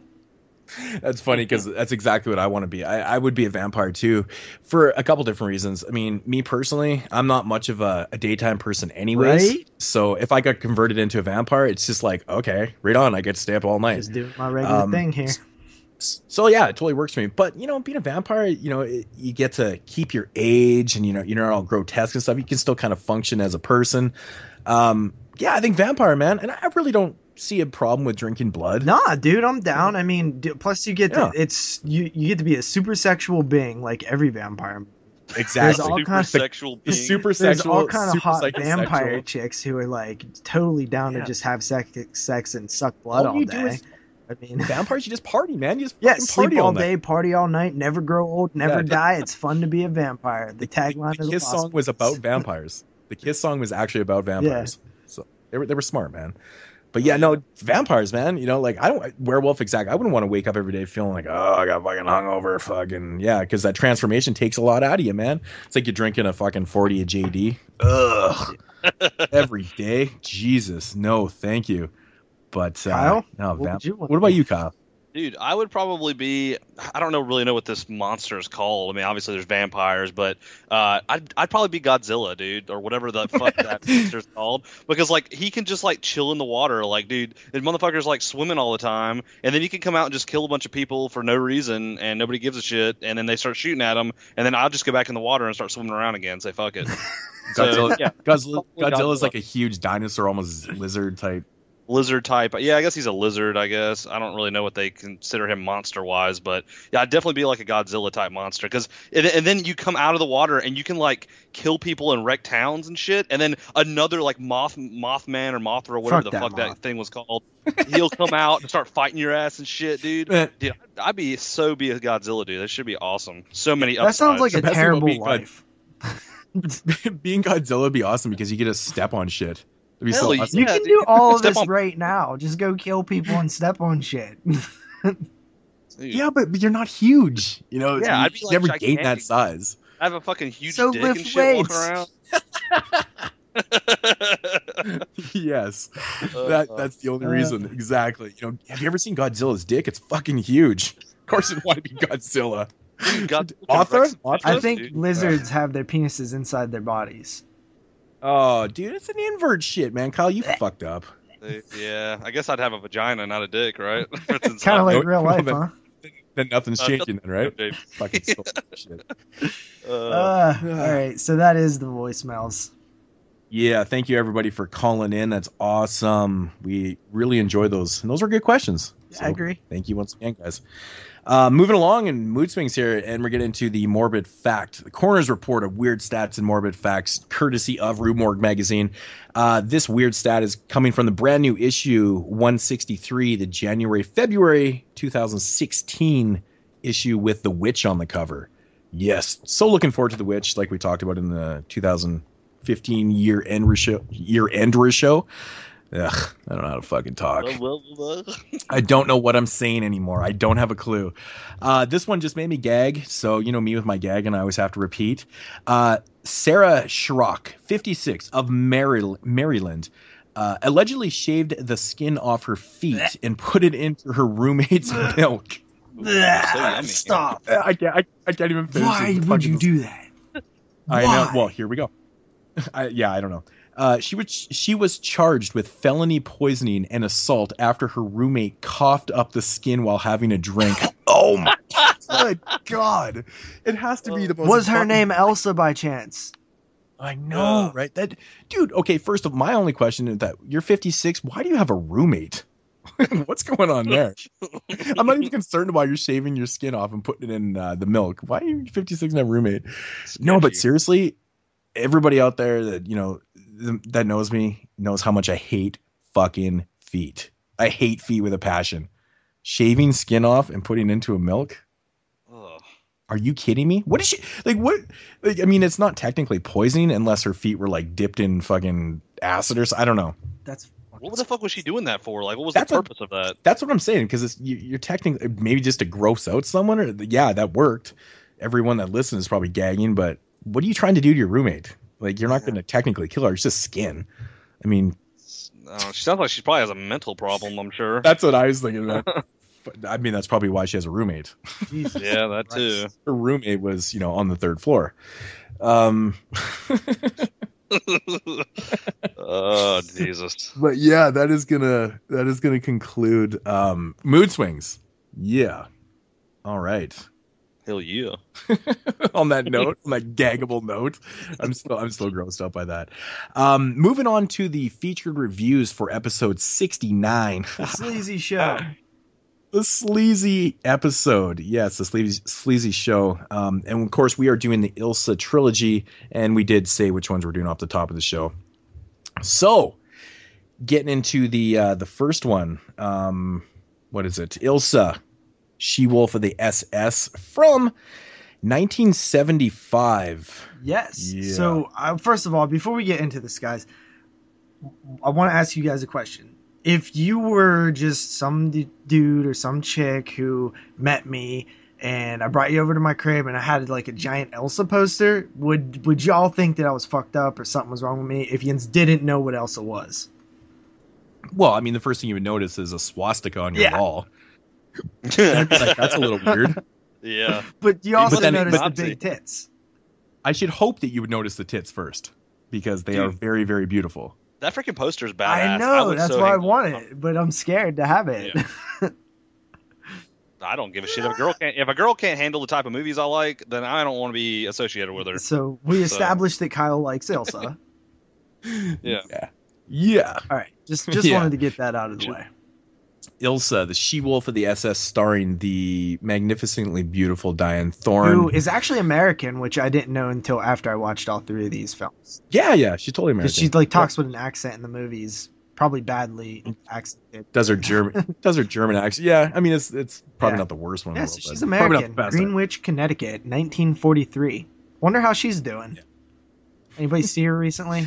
Uh, yeah, I think she was. I believe that she was at Wasteland a couple years ago. Uh, seen a bunch of people meet her and get pictures with her, and apparently she's still pretty good looking. Yeah. Yeah, she, she does. She's like 80 and she still looks pretty decent. I know it's so crazy, man. It's crazy.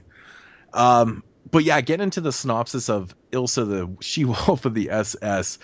Uh, I'll just read the uh, quick description here. Ilsa is an evil Nazi warden at a death camp that conducts medical ins- experiments. Ilsa's goal is to prove that women can withstand more pain and suffering than men, and therefore should be allowed to fight on the front lines. Yeah, so That is uh, technically Nazi what she's death doing, camp man. experimentation, all the Nazi exploitation and sexploitation cliches that you expect.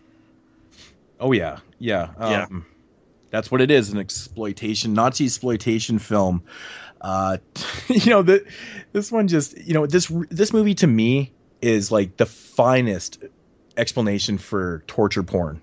Yeah, it is. You know, if you could Definitely. ever use the word, you know, seriously, this is literally It, torture it porn. pretty much is. So much, there's so much. I mean, that's literally what they're doing in the entire film is just torturing women, but they're naked all the time. yeah, There's they're so always tits and muff. Yeah, and all the movies are all naked all the time. It's kind of crazy. Like my, my friend was watching this with me uh, when we were, you know, when I was going over these movies, uh, and he was like, "Damn, dude, he's like, this is like heaven. this is like nothing but women walking around with no tops on the entire fucking movie." It's like, I was like, "Yeah, man, it's just I've never seen anything like this shit before." The thing I like about watching this Ilsa film, man, it's like, like I said, it's like the true mean, meaning of like torture porn. You know, it really is. But it has all the elements of exploitation. It's awesome. It has like great cheesy music. Um, Oh, yeah. You know, the setting of the film is just, it just feels fucking dirty. Yeah. You know, and it was actually this movie was filmed on the the old set of Hogan's Heroes. Oh wow, I didn't even know that. yeah, Yeah, I guess the show the show had uh, stopped. They stopped producing the show, and you know they're they actually were going to tear down Hogan's Hero, the whole sets. Anyways, they'd um, I guess pitched the idea they wanted to film here, and they they kind of looked at the script and it called for an explosion, and you know, and they're like, "Hey, go ahead, you guys can film here because you guys are going to explode the or wreck the whole set anyways, so we don't have to pay for it." Yeah. so they That's allowed them to shoot freaking there awesome.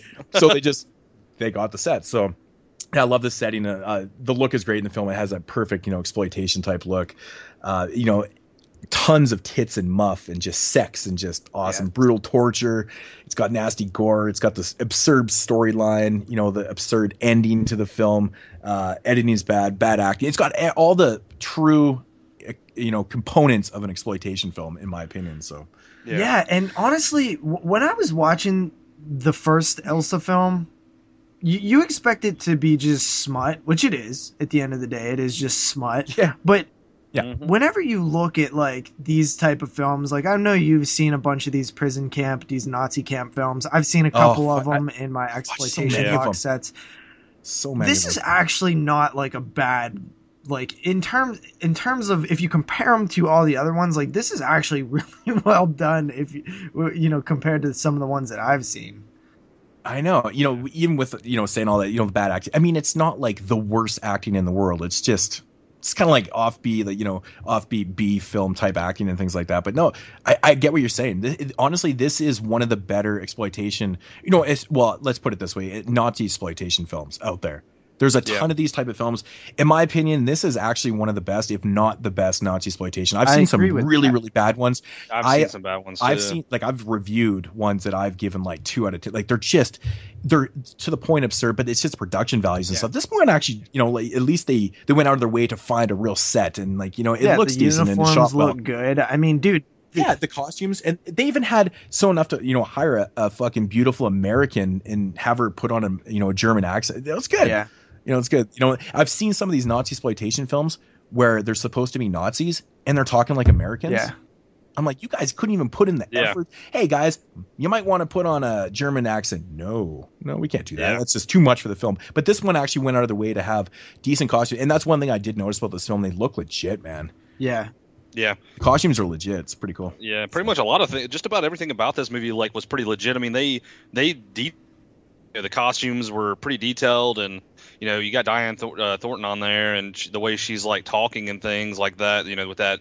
kind of like German accent. Uh, I mean, it's it's like all down at the end of the day. It's a pretty I don't know. It's pretty solid for what what they were trying Yeah. to do. It was obviously, like you said, an exploitation film, and it's pretty solid. You know, it hits That- it hits pretty hard. Like I was, I remember watching it, and I was like, wow, this is like the amount of torture and like gore and blood in this movie was like ridiculous. I was like, damn. Oh, I know. it's and it's an evil movie for sure Yeah. I mean, because this was literally based on, I mean, they even had the warning at the beginning of the film, you know, this film was based on, you know, those real Nazi experiments that they really did, you know, to the Jews and things Oh, yeah. like that. So, I mean, the idea of this film is actually, you know, true and stuff. Obviously, the characters and things have been changed and stuff.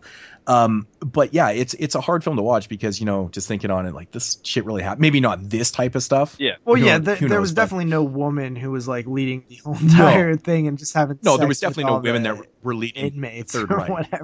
Yeah. They're definitely yeah. These it was basically just a big sex house. Yeah. a lot of sex and you know naked fucking employees. Yeah, it, it's not happening. But uh, um, no, I, I just I really I enjoy this movie a lot. Like I love the opening scene, Dyanne Thorne fucking you know followed by that amazing shower scene. Oh yeah. Things like that. I just love how sleazy this. It just gets to the point right away. Yeah. Like there's no fucking around in this film at all. You know, it's great. It's great exploitation, and you know, What's up with her tits, man? They're like insane. Like they're insanely like just big. They're I was not like, only when she took off her shirt the first but first they're time, not all dude, they're pretty saggy either. big. You know what I mean? Like yeah, they're like they're like perky. yeah, they She's look got, like, like, a these- boob job before there was boob jobs.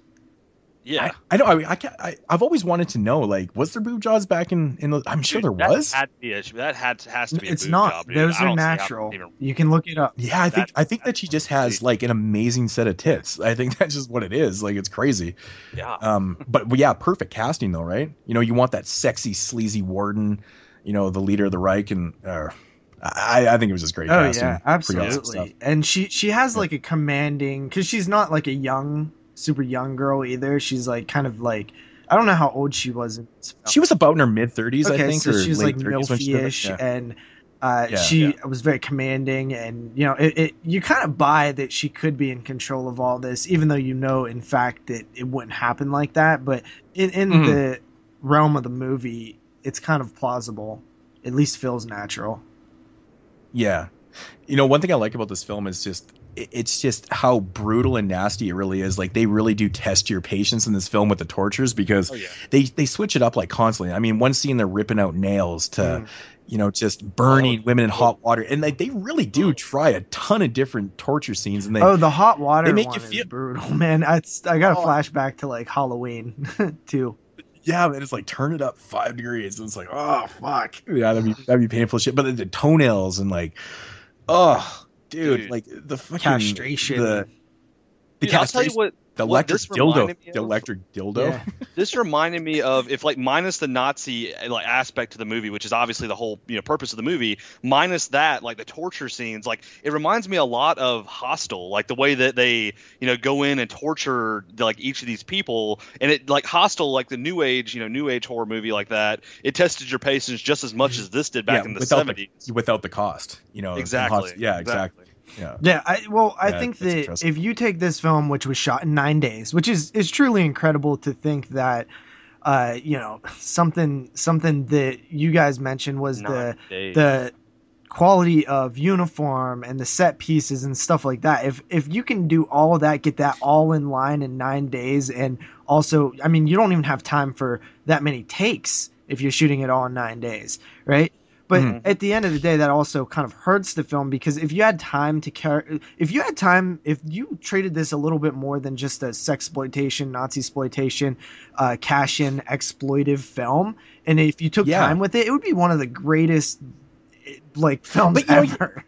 you still ha- you still have to give him credit for putting in you know kind of these sub stories no you know sub texts and lines and you know stories and stuff in the film um you know i mean the, the main focus of the film is the torture and, and what they're trying to accomplish with these people. They're trying to create like an ultimate soldier is what they were ultimately doing. Um but then on you know kind of the the sub story in the film you're dealing with you know um ilsa's you know her own sexual problems and desires and things like that and and how she kind of you know, it technically succumbs to her own fantasies and things like that herself, right? yeah, So they kind of even they even threw that in there, which they didn't really have to. It could have just been straight up like you know, scene by scene, you know, uh, them torturing and doing this type of thing, and then you know, then you got your end. But they actually managed to throw that in there. I was like, you know, it's kind of interesting. It's kind of interesting. It's just got you know at least one layer to the film, you know yeah. Which is more than I can say about a lot of these type of Nazi exploitation films. They're very kind of one tracked, one minded. You know, there's not really a whole lot going on in them. So, There's not a whole lot to it whatsoever. but this one, you know, at least tried. You know, with the nine day produ- nine days production, at least they tried that. You know, but I guess it makes sense because if you, you then ultimately you'd be watching like a 95 minute torture scene. Yeah. without those other scenes in there. Yeah. So I guess they kind of had to do something. But one of my favorite lines in this film, man, I, I seriously should have recorded this line because I, I, I fucking every time I watch this movie, which Mhm. I, I think I've watched this movie way too many times, but um, it, it's a scene where uh, the general, uh, one of the Nazi generals, comes to the you know to the um uh, what do you want to their compound, and she's given the tour. She's basically showing him what they do there and what they're trying to accomplish and stuff. And Buddy says to her, he goes, uh, he's like, you don't use anesthetic, right? and then she looks at him and she goes, and she goes, why give caviar to guinea pigs? Oh yeah, Oh, man. that's it's like funny. the best line. It just sums up her grittiness and just nasty, filthy fucking God. just like just doesn't give a shit about anything. I just love that. That line. sounds It's like a Bruce Campbell line from Oh. fucking Ash versus Evil Dead. it's one of the greatest things ever. It's just so awesome, man. That's hilarious. It's so good. Ugh. Yeah, I, I Uh. mean, it- some of some of the scenes are very effective and do make you feel like crappy. Like, isn't the the first one was where they infected the girl with syphilis, right? Oh, dude, that's nasty. Oh, Yeah. oh. Yep. Yeah, yeah, and th- and that's really what they were. They you did know, do that, because yeah. they- yeah, they actually did, and like they ultimately, you know, that's what they were really trying to do. Actually, was you know create not only the perfect soldier with you know the withstand pain and things like that, but they actually wanted to create something where they could just send the soldier into enemy lines and then everyone would get infected. Mhm. you know, and just and just die off. And there's actually a part like you know where the the general even says he's like, man, you created a time bomb, you know, this infection or whatever. And uh, you know, you could use this, you could take out a whole army with that, is what he says. And it's just like you kind of you when you hear that line, you're like, damn, dude, that's fucked up. Yeah. Yeah, You know, it, it's just so true to with what they're doing. It's just how it's just proving how evil they really are. you, you know, You know, they were just willing to use humans and experiment and then just go take out more human. Like they just didn't give a fuck, man. They're crazy Hell no. It's just it's nasty there's some effective lines and moments in the film that you're just like yeah i mean beyond all the silliness and things that are going on there's just so much muff and t- it's just ridiculous man There's a ton of muff and tits in all three of these movies. Like it's ridiculous. Like, Yeah. and it's so crazy. Like we were watching these movies. Like I said, I was watching a couple of them with some of my buddies, and they we were just like looking at each other. Like, can you believe that they were that hairy back then? It's like holy shit. yeah well the the sister in the third one man oh my god her muff like the wife was wife oh, came down yesterday when i was watching she's like i'm like i'm like aaron check out her muff. She's like holy crap like it was like sticking Dude, out. It, it It looked looked like a fake. toupee. it actually looked fake on her. I was like holy Yeah. yeah it's so crazy but um, so, some of the other, like when I say like this film is like just purely evil, and it's obviously sh- to, it's an anti like Nazi type movie where it's like look how fucking stupid these fools were, and you know they Yeah. even the male Nazi members they really kind of uh make look really bad. Um, but you know the the block of ice scene where it's just all casual, where they have this chick with a noose around her neck and she's standing on a block of ice. You know, and Yeah, yeah. as the ice melts, yeah. she's gonna hang slowly. Um, you know, that's just so evil to do. you know what I mean? You know what's so crazy about this film, man? Like this was actually a Canadian production. Isn't that fucking weird? That is weird. Yeah, Like, it- it actually, just- the second one is too, It's and so the strange. fourth It's one. just- the third one is the only one that isn't. yeah, I know. it's like okay, but I, you know, I, I like how they they really are trying to make look, the Nazis look like idiots and stuff like that. Like you know, totally Canadian American type takes. On, I I like that though. I really like what they did. Yeah. I mean, it really shows in the third, in like in the third act, like you know, like all these films have in common, they have a revolt. You know, like I said, it's like the Revolt trilogy, man. the third one being probably the most bizarre because, in and it's very Jess Franco, but we'll get to that in a minute. But Yeah, uh, I noticed that um, this one uh, towards like the final act of the film, which honestly, it, all three of these I feel like don't have like the strongest sort of end pieces to them. So, like I don't know, they they just kind of. I guess it's debatable with some the third one, but I, I don't mind this one. It's just it's just so extreme. And the the problem I have with this movie and the ending isn't like how awesome like the one scene is, but it's who does that scene. It, it's just not it's not satisfying to me because you know I don't want to ruin anything, but you know I just think that it should have been someone else that you know did the did the well, uh, killing. this is a technically a franchise show. Are we spoiling?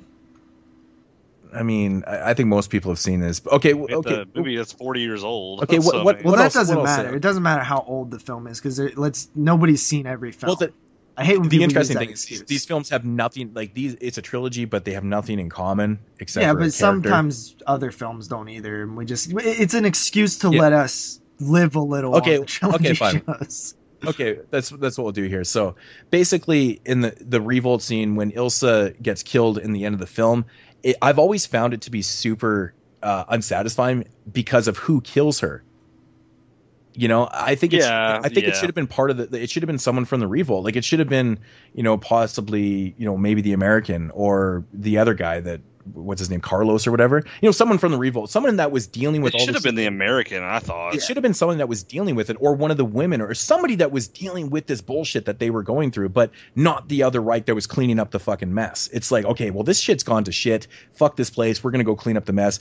And this general or whoever takes out Ilsa, and I'm like, and I love that scene though. It's just so ridiculous. Like her fucking head just oh yeah, it just explodes. But don't you find it's kind of odd that they went with that way Yeah. and What- had him what- do that? I mean, they, I could see the Yeah. Reich showing up, the Fourth Reich showing up and taking out the Third or whatever, but I, I didn't really understand why it wasn't the revolt that killed Ilsa. It would have made a lot more sense. It would have been at least a little bit satisfying, considering this is supposed to be fuck the Nazis. yeah, You know, you don't want Nazis killing other Nazis. It's not satisfying, man. It's like we understand they used to do that all the time. You get out of line, boom, you're dead. so yeah. It didn't fucking matter. We knew that. But the revolt, this is what it's supposed to be, man. It's building up to this, and it's just Ha- kind of a letdown. ha- and it's always kind of bugged me. Uh, so let me ask you this: What was the stuff that they was infecting the one girl with? The not the syphilis girl, but the other girl. Um, I remember what that was. It was uh, what, what I'm was not, it? I'm not actually 100% sure. I can't remember. It they said I, I just can't yeah, remember. it started was with like a it was some disease. or something. Like yeah, I P know. or I know. what or something. Yeah. But I don't know, like that. I feel that's what I'm talking about. Like wh- when film feels rushed, is like th- there's certain things where I feel like if they had more time, they would have been able to really kind of let this stuff be more impactful because it, it would be um, it would be more like exposition and development and stuff like that to where like you could have took a film that is like notorious and is like a classic in the world of exploitation and it could have actually escalated the film into or elevated the film into sort of a regular classic just by um, you know being a little bit touched up a little bit more you know Mhm, mhm. Yeah, I agree. Um, I actually forgot to mention one of my favorite scenes in the film. That it's just it, it fucking it it totally legitimizes the you know the Nazi aspect or the German aspect of the film is when Ilsa pisses on the general. yeah and that's kind of what i was talking about Oh, yeah. the, uh, you know, kind of, it's uh, just so amazing that they actually threw that into yeah, the it film. was that was just- a weird fucking scene by the way i didn't That, like it is a strange scene. No, Yeah, it, it it's is, so yeah. strange. It's like, okay, is she punishing or is he liking the piss? Yeah, he like I think he was liking it, dude, because he was laying there like like pretty much like having an orgasm as she was doing it. yeah. yeah, I know. and um, basically at the end of the day you're like nazis were sick fucks Yeah, man, they really were. And I mean, it does. It sums it up very well in the film. Yeah. It's just kind of unsatisfying to me that you know the revolts are they should have they should have got the revenge in it, man. They really should have. Yeah, well, the dude. How about this? When we're introduced to the dude, he's like back in back in high school when I hit, or middle school when I hit puberty, I learned something very interesting about myself. Uh, I just- that's So awesome. I, you know, there's there's so many scenes in this film I just love, man. Like when they're torturing stuff. You look like look in the background, like how like filthy and bloody everything is, man. It's just Oh, like yeah, they were there's- going to town in the set because against the, like, all they, the they- well, they knew they didn't have to, cl- like, they didn't have to clean the setup, man. They were blowing up the shit anyway, so they just went all out. Like, Oh, there's yeah. blood everywhere. I just love that. It's just fucking it's Some nasty. guy just came into the room, and just threw fake blood everywhere. It was That's like, ex-. It's exactly what they did. Buckets of blood. Dude, this is funny. I, I like pulled up something on a message board here about that urinating scene, and this this person asked a question. This question's hilarious. It says, "Hi, can somebody please explain the scene where Ilsa urinates on the higher ranked officer for me? I can't get it. He thinks Ilsa is a blonde goddess, then ask her to urinate?" Question mark. Nobody understands. They're like, "What the fuck?" well, Like, it's why was she obviously because it's to show that that like because he's a male and the woman is dominating them, that Nazis were kind of pussies. Yeah. That's kind of what they're saying at the end of the day. A little bit, and and the, and the simple fact that the Germans kind of, you know, that's what they did. They, used, they like peeing on themselves, man. You see all that, that German piss porn? they just, I think they like to do that, man. It's, it's, I think it's just like part of their culture. So I don't know. Yeah. Was uh was but it Ilsa is odd that it's always associated with German. It's like, oh, what, what, what, God, what awesome was the reaction that Ilsa was having? Like, was she like ashamed or like she felt like terrible that that guy was like such a bitch? You know, like, what was that- it? I don't, I don't know, man. You know, I, it's an odd scene. It really is odd. Like I never really. she been, looked disgusted by him. Like That's in a what way. it was. Like, Like, she she, was like disgusted by the fact that like the the Maybe man. she, he of- asked yeah, to get pissed on. yeah, us? I don't Yeah. know. Yeah. It was kind of a weird how that played out, but uh, Yeah, it's kinda weird. know, Jesus. Yeah, that's a, that's a really odd scene. I don't I don't know what to say about that. Did you, do you know if uh, Ilsa was on the video nasties list? I can't remember. Yeah, I think it was, wasn't it? No, Uh, no, no. Uh, some reason it was probably yeah, these the, these movies totally bypassed on there somehow. Um, I can't remember if Ilsa was on the Section Three list. I'd have to relook at the list because there's a ton of films that were, you know, not prosecuted or banned or whatever, but they were considered almost nasties. That's a Section Three list, whatever. But uh, yeah, there's a ton. I can't remember if this is on there. If it's not, I couldn't find anything. I mean, on but it. there is quite a few films that didn't make any of those lists. And I'm actually quite surprised. But then again, it was the stupid cops just you know confiscating things based on names and stuff. So, yeah. yeah, um, that's true. Well, I mean, look at the poster though. but yeah, exactly, exactly. Who knows why this didn't make it? well, it makes might some it, sense. it 'Cause- might have made one of the the third list or whatever. We don't really know. I, I can't quite remember. Um, but one thing that I noticed was during the big like outbreak, like, and I've always kind of been fascinated with, with World War II, and uh, I noticed that the weapon that the uh, Germans have is actually a Browning machine gun, which is the American machine gun. The MG2 Oh, yeah, is the uh, German machine gun, and it's known as Hitler's buzz buzzsaw. So uh, yeah, so they they uh, didn't have that right. botched that, botched that a little bit. Eh? yeah, uh, you know th- these films are just screaming for a Blu-ray box set. By the way, I know, man. Yeah, I I want to watch man. my torture and boobs and uh, vagina in HD. Damn it! you know, with all that said, man, this movie is it's just fun, man. Like it's just it's insane to watch, you know, because it's done in '75, and, and I think the I think the effects and stuff were pretty good. Um, you know, the music just it gets in my fucking head too, man. There's something about the music in this film; it totally gets stuck in my head. I don't know what it is, but That's that's something I actually wrote down when I watched the movie. I was like, the soundtrack is pretty awesome for this. Like, it's like fits perfectly with the movie. it does, Yeah. right? It totally does. Um, I don't know. There's just a lot of elements of that I think they did right in this one. I mean, It's definitely as cult as you can get. Yeah, yeah, and like I said before, I think it's one of the best uh, Nazi exploitation films out there. It's best made, Yeah, anyways. I, I definitely think it's the most notable, best made. All those other things that you can say about it, I would agree with. it it is quite surprising, you know, like the third act in this film, like how action it gets. Yeah. Like you know, considering the budget and they did it so quick, like they they put in a, a little bit of work. I bet you that was probably half the days of shooting was just that third act, Yeah, or not even the full Yeah. third act, but just that whole scene, you know, kind of thing. But I, I think it looked pretty good when they blew up the building, and eh, it's cool, man. It's fun. Yeah, it's a fun movie. Yeah. So ratings.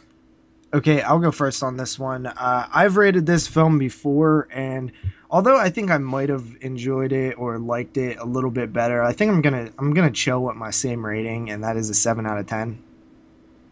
Yeah. Um, yeah, I'm just I'm pretty much the exact same. I give this one a seven and a half. I just you know, I think that's what it pretty much is for me. You know, seven and a half out of ten, and you know that's saying a lot of like how bad some of these uh, Nazi exploitation films really are. I'm like, this is the best one. Oh yeah, because most of those Yeah. films, I mean, the one So- you talked about, the one that I've talked about, like they Oh. are just god awful. Not only that is most of those transfers are like fucking terrible, man. Terrible. Yeah. Yeah, Uh, yeah. What have you, Kyle? Kyle. Yeah, I actually it's it's kind of funny that you said seven out. That's exactly what I rated was a seven out of ten. Um, I mean, for me, like, I don't this this this movie appears on a lot of, um, and I watch a lot of like considered disturbing or like kind of weird movies. It appears on a lot of the, uh, a lot on you know a lot on those lists, um, you know, for being disturbing for a lot of the torture scenes. And it's very, I mean, the movie itself is very controversial uh, in the fact that it's a Nazi exploitation film. I mean, I thought it was a blast. I had a, I just had a fun time watching. I mean, I thought it was funny, and the fact that the the you know the actual torture scenes were pretty legit. I mean, for the time period that you know the movie was made in. Um, and you know, I I liked it. I liked the movie. I think it would be cool. Maybe it'd be nice to revisit the movie sometime as Yeah, well. especially if you it know, it's another one of those big movies- release like a Blu-ray or something. I can see a company like Cult Epics totally scooping these up if they can. That would be awesome. Dude, Yeah. it would be a great it would be a great set I think for any company to release, you know, all four of them honestly. So uh but yeah, I give it a 7 out of 10. It was it was pretty it was pretty legit and um I definitely revisit it at some point. Cool, cool, Cool. So let's All move right. on to the Mm. second film. Second Yeah. film, Ilsa, Harem Keeper of the Oil Sheiks from 1976. and of course, this time she is in. what is a harem, by uh, the way? It's a place of sexual activity. It's like a it's like a whorehouse. Okay, cool. Yeah, I like those. Yeah. cool. So so that so that big oil tycoon, you know, the oil sheik, you know, that's what he's just kind of fronting, right? yeah. Yeah, Yeah, he's got a, a nice little illegal thing going on there. But um, yeah, um, this one right here, of course, is takes place in the Middle East. It's not uh, supposed to be taking place in Germany, so it's I like I like Unrelated. the switching it up, the little setting change and stuff. oh yeah, I do too actually. Yeah, and it's crazy. Like all of them are different. It's pretty cool. Um, but the storyline: finding a new employer and looking not a day older since the end of World War II. Ilsa works for an Arab sheik who enjoys importing females to use as sex slaves. An American millionaire's daughter, a movie star, and an attractive uh, equestrian are among his latest victims. Yeah, there's you know that's the short and long of the main story. There's Yeah, this one I felt like had a little bit, uh, maybe a little bit more story than the first one. It did. this one just feel this one just feels a lot bigger. Yeah, it you know, did. the film it just feels big. I mean, there's scenes in planes, and there's this whole kind of uh, story of infiltrating this. You know, figuring out what the hell's going on here. Like they're almost like it's almost like FBI work, detective work, in a way. This movie was funnier than this movie was just kind of funny to me. I don't know. Like I, I found myself like laughing so much during this fucking movie. I just like I thought it was like awesome in the fact that it could make me laugh and it's a fucking Ilsa movie. I don't know. It had a lot of funny elements to the movie, like a lot way more than the the first movie did. There wasn't as much gore or blood throughout the movie, but it was like pretty funny. I thought. Yeah, I I don't did know. read That's that the one thing- director wanted to tame this one down a little bit so that he can get an R rating, which I believe was gotten. And I will also say that he directed the first film as well. Yeah. Yeah. Yeah. Um, yeah. The, the, this one right off the start just feels so much bigger and just you know same type of look though. You know, exactly the same look as the first Yep. film, but it just feels a lot bigger instantly. And yeah, and then and that's definitely the first thing you notice about this film when you're watching it is it's very very dumbed down with the with the torture, which which makes sense because this one does have a different type storyline. They're not actually you know torturing their slaves and stuff to a certain degree. Yeah. Um, you know, so yeah, so of course you're not going to have that extreme element in this one, but uh, this one, of course, just sleazy as Yeah. shit because you know it's it's sex slave, it's sex, you know, Yeah. you know, it's just about fucking. Um, so Notable in the cast was I don't know how to say her name, but Uschi Digrad, Digard. She's like kind of famously sexploitation actress. Uh, she's Swedish, I think, and uh, she played one of the prisoners uh, with very Yeah. big breasts and kind of rivaled Ilsa a little bit. oh yeah, that, whew, her tits are so nice, man. yeah. I Oh, yeah. I, I don't Really, know how to really say her. Do you know how to say her name? She did she, uh, something weird. Um, At least some of her stuff. You know me with names, man. Yusha Digard. I don't know. That's actually I know who you're talking about. good. That sounds about right, actually. but yeah, I do agree with Kyle, man. This one does have a lot of funny moments in it, man. It almost feels like it was kind of meant to be like that, though. Yeah, It's it, more it of- felt like a lot more- like that. More of a comedy, like it was done purposely to have these funny moments and stuff. Like, Goofy. There was like the one scene where the uh, the American was in the bedroom, and then they send that that little or the I guess he was a kid in there to have yeah, sex with that him. was I don't know why, I- that was uncomfortable. his fucking to me. face, his know, face was hilarious. He's like, "What the fuck?" Uh, and then the kid's like, "No, let me stay in here. They'll kill me." And he's like, "Uh, okay." what he was, yeah, the kid was what the next ruler, right? He was, Yeah, yeah. yeah. So, Ugh. Um, yeah, yeah. I guess that's what they do in the middle. I guess it's okay. Yeah, I guess so. I don't know. I thought that this one went by way faster than the other two, because I believe they all have the same running time. This one just flew by for me. Relatively. What's Yeah. funny that you said that the other day whenever we were actually talking about this movie, and I remember I started this movie, and you know I started it, and me and my buddy watched it, and we we were drinking some beers and stuff watching it, and I was like, dude, the movie had I like paused it so I can go take a piss. It only had like ten minutes left. I was like, damn, dude, that movie was like like wasn't like felt like it just flew That- by. that's like exactly how I felt, dude. Like I looked at the know time and I was like, holy shit, it's almost over. I feel like this one flies by because there's just a lot more going on in it. It's Yeah. not just focusing on torture scene after torture scene and things like that. You know, there's there's scenes where they're auctioning off the women inside the the the harem, you know, and things like that. And then there's obviously these sex scenes and other things that are going on. And you know the you know them trying to infiltrate this this place. There's just a lot. There's a lot more things going on in this film that you're focusing on. It's actually quite crazy that they did that. Yeah, eh, what, Yeah. what a dude!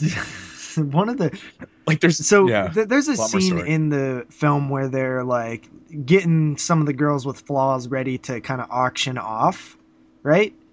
And Yeah. the one girl had like these fucking things under under under boob. Like, what was that all about?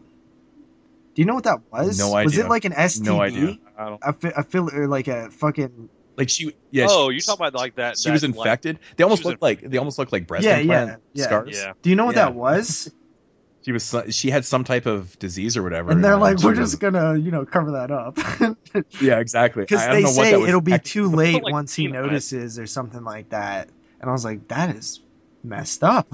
they they like it was funny as fuck because like that that was like one of the things that like we were laughing about is like they're like oh we'll just take care of that it's like they take take some white caulk or like paint and they just paint over it I know, right? like you could so tell that that shit's still there like what the fuck that's totally like adding to the com- uh, the comedic element to it, and that's what he did. That's what the director purposely did, man. You know, you know, took all that blood and gore, just put in the the comedy elements to dumb it down, and I think it worked perfectly. Actually, there's a It lot of there's a lot of funny moments in this film, like right off the start where where Ilsa's, you know, she's. uh She's basically taking inventory of the girls' stuff or whatever. She's got like this clipboard, and they're in like the warehouse, and like the tricked out boxes that they're sending these women in. I started laughing so hard. It's just it's so funny. They're all like nicely padded inside, and yeah I saw that it was hilarious but it's adding to the joke, right? They're just totally exploiting the shit out of it. They're like taking pride in what they're doing. You know, they're like, not just coming up." chained up and like they're not kidnapping them all shitty and stuff, but they're they're putting them in these nice comfort Yeah. zones. And what about that one that they got all like fat? That was weird. Yeah that was weird wasn't it so it was funny. like one scene there, but they instead of like this is what I found was funny. Instead of like putting it throughout the movie, like oh, this is her eating at the beginning, this is her eating at the middle end, this is her, eat, you know, they did it all in one Yeah. scene, so it's like a time la- like a time lapse type thing almost, and you're like that was kind of I a know, weird which- way which to makes- edit it in. I know, but it makes absolutely no sense, right? Because it's still like in the same. yeah, day. yeah, yeah it was like it doesn't make any sense. But dude, that was that's such a disgusting scene. I hate that. It just reminds me of the movie Feed. It's so Feed, yeah. Ugh. Ugh. Yeah. what it reminds me of too Man, how this about shit- like this shit is so funny. I love that like lick bitch fucking pushes her head in between her legs. It just things like that are just so blatantly like just Yeah. yes. definitely. It's it's one of those moments you're just proud to be on this one. watching. You're like, I love watching shit like that. It's just so blatant. But what fun. about when they stuck the diaphragm in that chick's vagina and then they like hid behind the wall and her freaking vagina exploded? That was fucking weird. And the guy, like the main sheik guy, was like laughing and like he had blood all over his face. I was like, what the fuck? I know, man. I started laughing. I was like, man, that gives a true that gives a like bona fide meaning to bomb ass pussy. yeah, oh, it sure does. Damn, literal bomb ass pussy. and, and, and they, that's like essentially what they were doing. Like it's like, ah, I, I So- love that man. She That's had so uh, two um like little helpers that were like black chicks. Name I think their names were Satin and Velvet. Yeah, and they were lesbians, Yeah. and they were and always, Always naked. naked. always Yeah. naked, man. Yeah, And uh, you know, the, what was up with those locks that they kept on their vaginas? Uh, like the chastity belt Yeah. thing. Chastity Those were belt, yeah. cool. I don't know what what exactly they were trying to get across with that, but dude, when they first opening uh, when they first open up the chastity belt doors, Yeah, Oh, and, and the close-ups of all- all the muffs, and they're like judging the women on their Uh-huh. muffs. I fucking forgot about that. I started pissing myself laughing so hard. It's been a while since I've seen this. I was like, oh my god, that's so funny because they're fucking it's- opened up like a door. they literally open like a door and they're focused and it they're has a key. Oh, yeah. It was a locked Oh, door. yeah. It's a locked, literally a locked door, and the guy's like, "Oh yeah, there's a I nice just, one." I just feel You know, like and those here's the don't next one. even Oh, work, that's a right? nice color. Because like Oh, when they nice open color. the heart, like that's not Uh. even where the entrance to the vagina is, you know. so it just felt like stupid. Ugh. I know, right? Because they were just like looking at the muffs. Yeah. Oh, that's a nice color. Oh, I'll take the red one. It's that so shit's fucking- hilarious. yeah. I don't know what they were trying to get across with having those chastity belts. I I'm mean, not it, really it led to some cool scenes. The- Yeah, it did. It did. yeah. Um, like I mean, I mean, like the last, like I, you know, uh, the scene where you know the chicks riding the dude there, um, and they, they basically explode Oh yeah, again with the with the Yeah. bomb ass pussy. the bomb ass pussy. vaginal implants. dude. I think that that's a that's a killer weapon right there. Yeah. You know, you you put one of these exploding diaphragms in someone, and you're like, "Hey, go fuck this guy." That's like the ultimate way of killing someone. Of course, they're not going to turn it down. Yeah. I was just thinking, I'm like, that's a really good weapon, man. That's actually pretty pretty Yeah. inventive. How about the guy that fights the, the velvet and satin, the, the black chicks? Oh, God. dude, yeah. Oh. What the fuck were up with them? They were like running around like shooting people butt naked. Yeah, it was, I was like, what the awesome. fuck? There's so much crack. nudity in these films, dude. Like I last night, Zach messaged me. I was like, dude, I was like, Ilsa has some pretty damn big tits or something, and then he was like, film them and show us or something. And I was like, I was like, dude, there's enough n- nudity, boobs, and and the JJ in this film to show like 45 minutes of of these three films. You know, like literally how many, how much on screen time is naked? I bet it's a lot. Yeah. It's yeah, especially with the third one. But I mean, like, I mean, still out of all the nudity, Ilsa still has the best body out of everything. So it's like, at least I thought. so. Yeah, I think don't that the other chick that we mentioned earlier, the other kind of famous sexploitation actors, is a pretty close second. yeah. Yeah. She's hot. you know, it's it's funny how similar, of course, the same director and stuff, but you know, Ilsa again falling for, um, you know, an American in this film. The, the American You know, it's D. totally, it, it's totally, it's calculated, right? It's calculated. And of course, and of course, this one right here basically has the same type of outcome. You know, it's uh, a Yeah. revolt. Ooh, how about that dude with the burned just- in the oil though, where he's like trying to get away and they're throwing matches at him, dude? That was pretty intense. that was sketchy. Yeah, dude. Shit. Yeah, man. Yeah, there, there's a few scenes in this film that are pretty nasty. Like the the scene with when they're torturing uh, the informant inside there with the with the Oh yeah. Ugh. Oh yeah. I thought that was just nasty. I mean, it's not as nasty as the first one, but that's a pretty nasty Yeah. scene. Like, Wasn't that like that on are vicious, man. Like I was like, that on his foot or something? Like it was like fire ants eating his foot or so, or her foot Yeah, or yeah, her it her foot, foot. is what I meant to say. yeah, Um, you know, so I was disgusting. trying to. I was like really hungry when I was watching this one last night, and I was like, of course. I was like, okay, I'm gonna eat something that is like it like least like gross. So I ate a. I was eating a salad, and that didn't even help. it was so hard to eat while watching this. Hey, watch or uh, But- Zako the embalmer and eat a salad. And see not what even happens. uh, like even the nakedness. Like I just Oh, kept thinking of all this pubic hair near my salad. you, have, you have to give you know the director credit in this one because you know he did get pretty creative you know with the uh the exploding diaphragms which they they with the, is there two or three scenes Two. in the film there's two right because it's the mechanical dildo scene right and then the the end scene where they use okay so i thought that so was does pretty it cool explode during orgasm then? Because that's pretty I think explosive. it's I think it's once you because remember when she's riding him she's uh, they're pressing her to go deeper like oh get deeper deeper and I think maybe it just triggers it or Ah, something okay. maybe maybe it is orgasm I don't know they don't really explain but um but I think they I think they came up with some pretty interesting ideas like I, I was laughing so hard Yeah. with the one torture scene with the uh, the boob press and they've got her tits Oh. in the vice grips Yeah. I was like that's funny because it's totally different than the first like the first one you know they didn't have that in there but I don't know there, there's some pretty funny moments, but this one really is. There's so many funny moments and like laugh out loud moments. So completely different kind of tone to You, this. you one, want to know really something enjoy. very interesting about this one, Moods?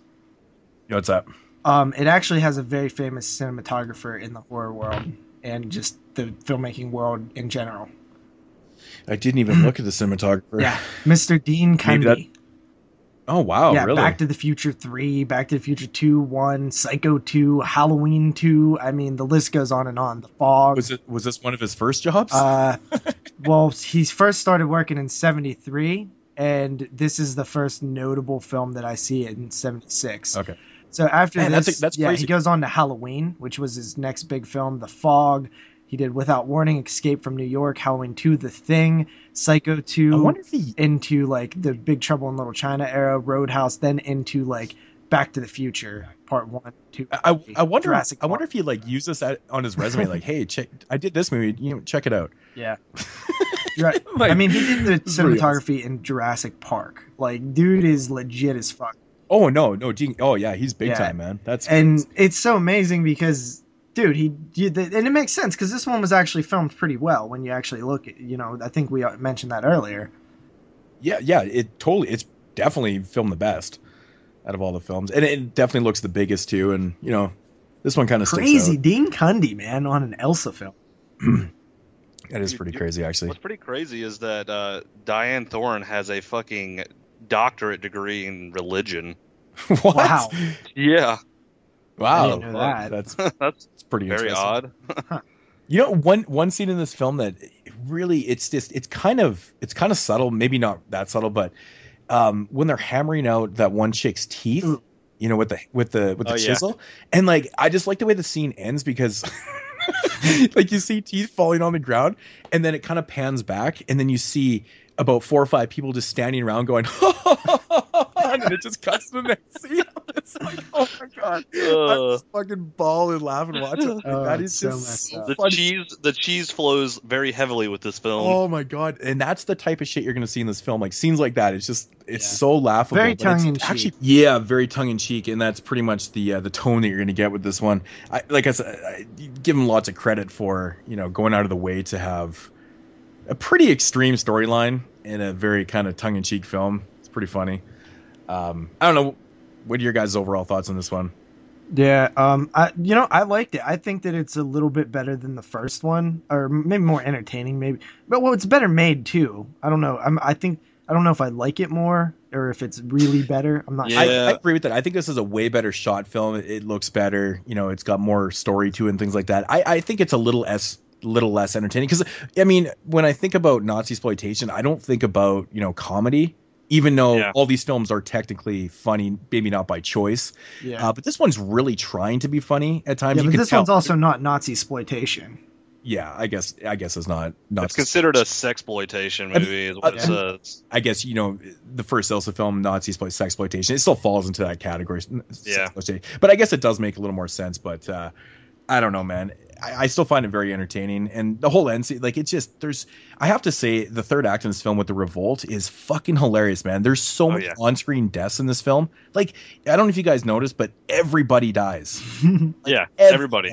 everybody dies like and it's on screen like whether they're being shot and which is funny too because you'll see people get shot in the chest and there's no bullet holes Yeah. there's things like that like that's just how ridiculous film is but the third act is funny because like as everyone dies and it's just over the top ridiculous and of course you have this heart or this very heart-filled moment where the lesbian's partner gets killed and then she's consoling her dead body and then she gets shot and you're just like ah! yeah, the how- I like how- choreography gets really crappy in I this kind one, of- though. yeah, I kind of feel like you know it's that scene where they're standing around watching or laughing about the girl's teeth on the ground because I Yeah. found myself laughing at that part when she's consoling and then she dies. You're like, I like how they roasted uh, Ilsa at the end. That little kid roasted Il- Ilsa. Yeah. I was like, yeah, you just got roasted, bitch. I know, right? So, uh, you want to get into ratings? Yeah. Um, You go first on this one. I'll go first. Uh, why not? Um, yeah, I mean, for all the reasons I said before, I, I, I think this movie is probably better made, things like that. Just not as entertaining to me. Um, you know, it has its moments. It's pretty funny. Uh, but I'm going to go with a six and a half out of 10 on this one. Um, yeah, I, I prefer the first one just for the maybe maybe it is the gore factor. Maybe I don't know what it is. I I, I don't know. But I, I think for me, um, it was definitely the gore factor. I guess. I mean, I li- li- I pretty much agree with everything you said. It was definitely a better made film, and it had you know a lot more stuff going on in it, and there was a little bit more storyline to it. But at the same time, and at the end of the day, it wasn't very like when you go into a movie like this, you're kind of expecting to be kind of like shocked a little bit more. And I guess for this, this I was like laughing more than being shocked at all. Um, you know, the first one was was wasn't shocking. The first one had some funny scenes in it, but you know, it was a little bit more shocking, you know, than than this movie. So, I mean, I, I'm there with you. I gave this movie a six out of ten. So, I mean, Yeah. it wasn't a bad movie. It was just a lot more comedy than I guess shock factor oh, for it's this it's one. totally watchable. It, you know, it, it's a good companion piece to the first one to put it that yeah, way. Yeah, it definitely is. Okay. yeah, me personally, I think it's a little bit better than the first one. Um, I don't know. I think I like the first one a little bit more, but this one is definitely, I think, better made. We established that. Uh, but I'm gonna go ahead and give this one a seven out of ten as well.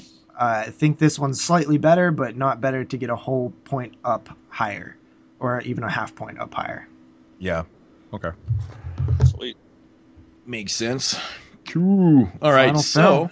yeah, moving into 1977, and I gave a little brief history of this one with Jess Franco filming this one and how Ilsa, you know, it was being developed as a film. Yeah, it was actually called Wanda, the Wicked Warden at first. Yeah, and then they somehow got Dyanne um, Thorne on the film, so they just turned it into an Ilsa film, which makes sense, and it, it fits the it fits the whole you know trilogy here. Um, yeah, and it is also known on IMDb as Wanda the Wicked Warden on here, but it's titled Ilsa the Wicked Warden, of course, 1977, and yeah. So getting into the the uh, synopsis of this one, Ilsa, and this one right here takes place in South America. Yeah, Yeah, I so yeah. so. we're covering all places in the world. Uh, South America. Ilsa, now a vicious warden, runs a mental hospital for young women. A girl deliberately checks into the hospital to find out what happened to her sister who stayed there. Meanwhile, Ilsa and one of the guards are forcing inmates to have sex with male prisoners, filming them and selling it as porno flicks. Yeah. so great. And, uh, Yeah. It's it's a And- little messy in plot. Like the, Yeah, your very- description Oh. is like cleaner than the actual Well, plot. that, that very that's very typical of Jess Franco. He's not the greatest storyteller. He relies a lot on sleaze and visuals, and you know, as you can tell, I mean, there, I don't think there's a scene in this film that doesn't have tits and muff in it. They're Yeah. they're Dude, literally maybe had maybe the so scenes much tits. actually oddly enough, I think maybe a couple of the scenes that Jess Franco himself is actually in the film as the doctor. Um, he's the doctor in the film. I think those are pretty much the only scenes in the film where there is no tits and muff. Weirdly Mhm. enough, it's kind of fucking strange, but the storyline in this movie, oh my god, it's just so so absurd. Yeah. Like It- it, I, find the storyline it's so Franco though. Like he never relies on stories in his films and and even structure of the of the stories. All of a sudden it's just like, hey, this is going on, this is going on, and you're kind of piecing the things together, going, yep, this is Jess Franco. Yeah. Just- as much as, it, as much totally as you talk Franco. about, as lo- as much as you talk about Jess Franco, like I am very interested to watch. I, have, I haven't hardly watched any of Jess Franco any of his films, and I'm really interested to watch more of them. But like after seeing this movie, I kind of like was in the middle of this movie like am i missing something here? Like i didn't really get the whole purpose to this movie at all. Like i was like this is just kind of like weird. Like i was like this is i just maybe missed the mark on kind well- of understanding what the whole plot was what, what was going on. It just The- was weird. I think the the big part comes from you know that this girl is infiltrating this thing for a reason, but they didn't Yeah. really do a good job of letting you know that her like sister was there and make Yeah. that a big storyline. Yeah. She gets there and Well, she does. She, she does say that, like you know, her sister disappeared and she wants to find out, like in the car. You know, yeah, but they don't when- they don't shine they don't put a spotlight on it good No, enough. not it's really. easily missable. really. Well, there's so many things going on because they they the focus turns away from her storyline so instantly just to like you know the prisoners and their sexual acts and you know and you know with the porno film which is very kind of very subtle in the film too like there's scenes where you know the oh yeah I filmed this orgy and here it is and it just kind of cuts to that and stuff and it, it's Yeah. a me- it's a messy made film. Like, there's a lot of different stories that are going on in the film, but it's just they don't focus a lot on each of them, which is strange Yeah. because there's a lot of scenes with you know just random sex and you know not random sex, but things that are going on. Um, this is pretty much what can kind of sum it up. Um, you know, this is one of my favorite quotes. I ha- I had to record this, so I'm going to play this right now. Oh, maybe maybe he doesn't want to play. Maybe he just doesn't want to play right now. This is this is innovative shit on the 22 shots podcast, guys. yeah. Now you now you know how I feel when I'm trying to play the voicemails and you're like, "You dumb shit, you didn't even play it." And then I have to put it to edit in. I will, I will, I will say this while we're waiting on moods. Um, is that I, I just found this is apparently the entire Ilsa uh, series uh, is associated with the video nasties list somehow. Okay. Um, they had to all be edited for release uh, in certain territories. So we kind of were talking about that earlier. So I just thought I'd, I saw that on here. I thought I'd say that. Cool, cool. Gotcha. Gotcha. So, um, this one, honestly, like, it's a messy film, and it's like I don't really get what Ilsa. I mean, the the the porno subplot is there, but is she involved in that? Does she Uh, know that that's yeah. happening? yeah, she knows that it's going on. Oh, She's she's bad shit. Re- you know, she's just and you know she's evil in the film too, right? mhm. She knows that it's going on. They, but that's the thing; they don't really focus on it. But there is scenes in the film that do kind of showcase it. She knows what's going on. She's just evil. she's just like in. I think she, but I feel like she doesn't really care that much about that. She's just having fun with her own thrills. Oh yeah, yeah. Okay, here we go. Okay, so we got the clip. I wasn't always a girl. I had a very big cock. Imagine. But I wanted to be a real woman. I had an operation to cut my cock and my balls. I believe it really worked. but Uh, didn't I send that clip to you guys? No, I, I was watching the film and I had to record it. I was like, oh my god! And that's pretty much what you're gonna get in this Franco film is shit like that. Like there was Yeah. a there's one of the characters was apparently a guy before and Yeah. uh, cut off the cock and balls, but you know, I like so Snapchatted that that that scene yesterday when I watched the movie. Like I Snapchatted on my feed. It was hilarious. Yeah, that, that was a highlight for me because I laughed at that. I laugh. uh, It's so funny too because he or she goes on to explain that you know that she's still into women because all men are evil and things like that. I just love that. So great because usually what you know when you get rid of your organs, you know, yeah, somehow that turns you, you know, probably into guys, you know, but totally not gay. Cock in my into- I just thought it was so funny, man.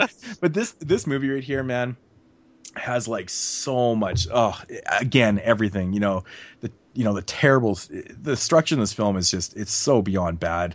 I Um, felt like this one was a little bit of a slog to get through for me personally. I don't know if it was because I was getting burnt out on Ilsa by the time I got to this one, the fact that it was like one in the morning when I started Oh. watching it, or you know what. I just was kind of like, uh, this one, you know, this is the one where I was checking the time. Yeah, I mean, because it's just so it's just pure sexploitation. You know, I mean, I guess there's a little bit of effects and things like that in there, but you know, this one it's it's funny too because it's dubbed like very. the dubbing in this film just cracks me up, man. Oh, the Yeah. dubbing's horrible in this film. I know it's it, it's really something that you focus on a lot in it too, but you know, of course, it, it relatively has the same structure. You know, it's you know, sexploitation with the revolt at the end, which it has to be the funniest thing ever because it really doesn't make a lot of sense. Mhm. Um, oh, the the the end scene. Yeah, like the revolt. Oh. God. Yeah. because like What the where's the story all leading about? up to the revolt? It's like okay, all of a sudden they're they're gonna turn on Ilsa. I don't know. I, I, just- well, I think it was because they let she let somebody out, and they're like, "What the fuck, yo!" like, let me I know, Like, I know. but I was it's, trying to film that it's just not really explained all no, that much. Like it's okay, a mess. that's really it's what a it is. complete mess. And this movie has such cheesy music, man. It has How about the the- cheesiest music in But it, man. what about the editing in that final scene where they're eat? They're, it turned into a fucking zombie film, dude. I was like, No, it, yeah, turned, it turned into like a this? cannibal film. If you watch the scene closely, you'll actually see one of the girls rip off a leg and it's still like attached to a cord, but then they never refocus on that. They Yeah. never show like the body parts being ripped apart and stuff. I'm like, oh my god, Franco.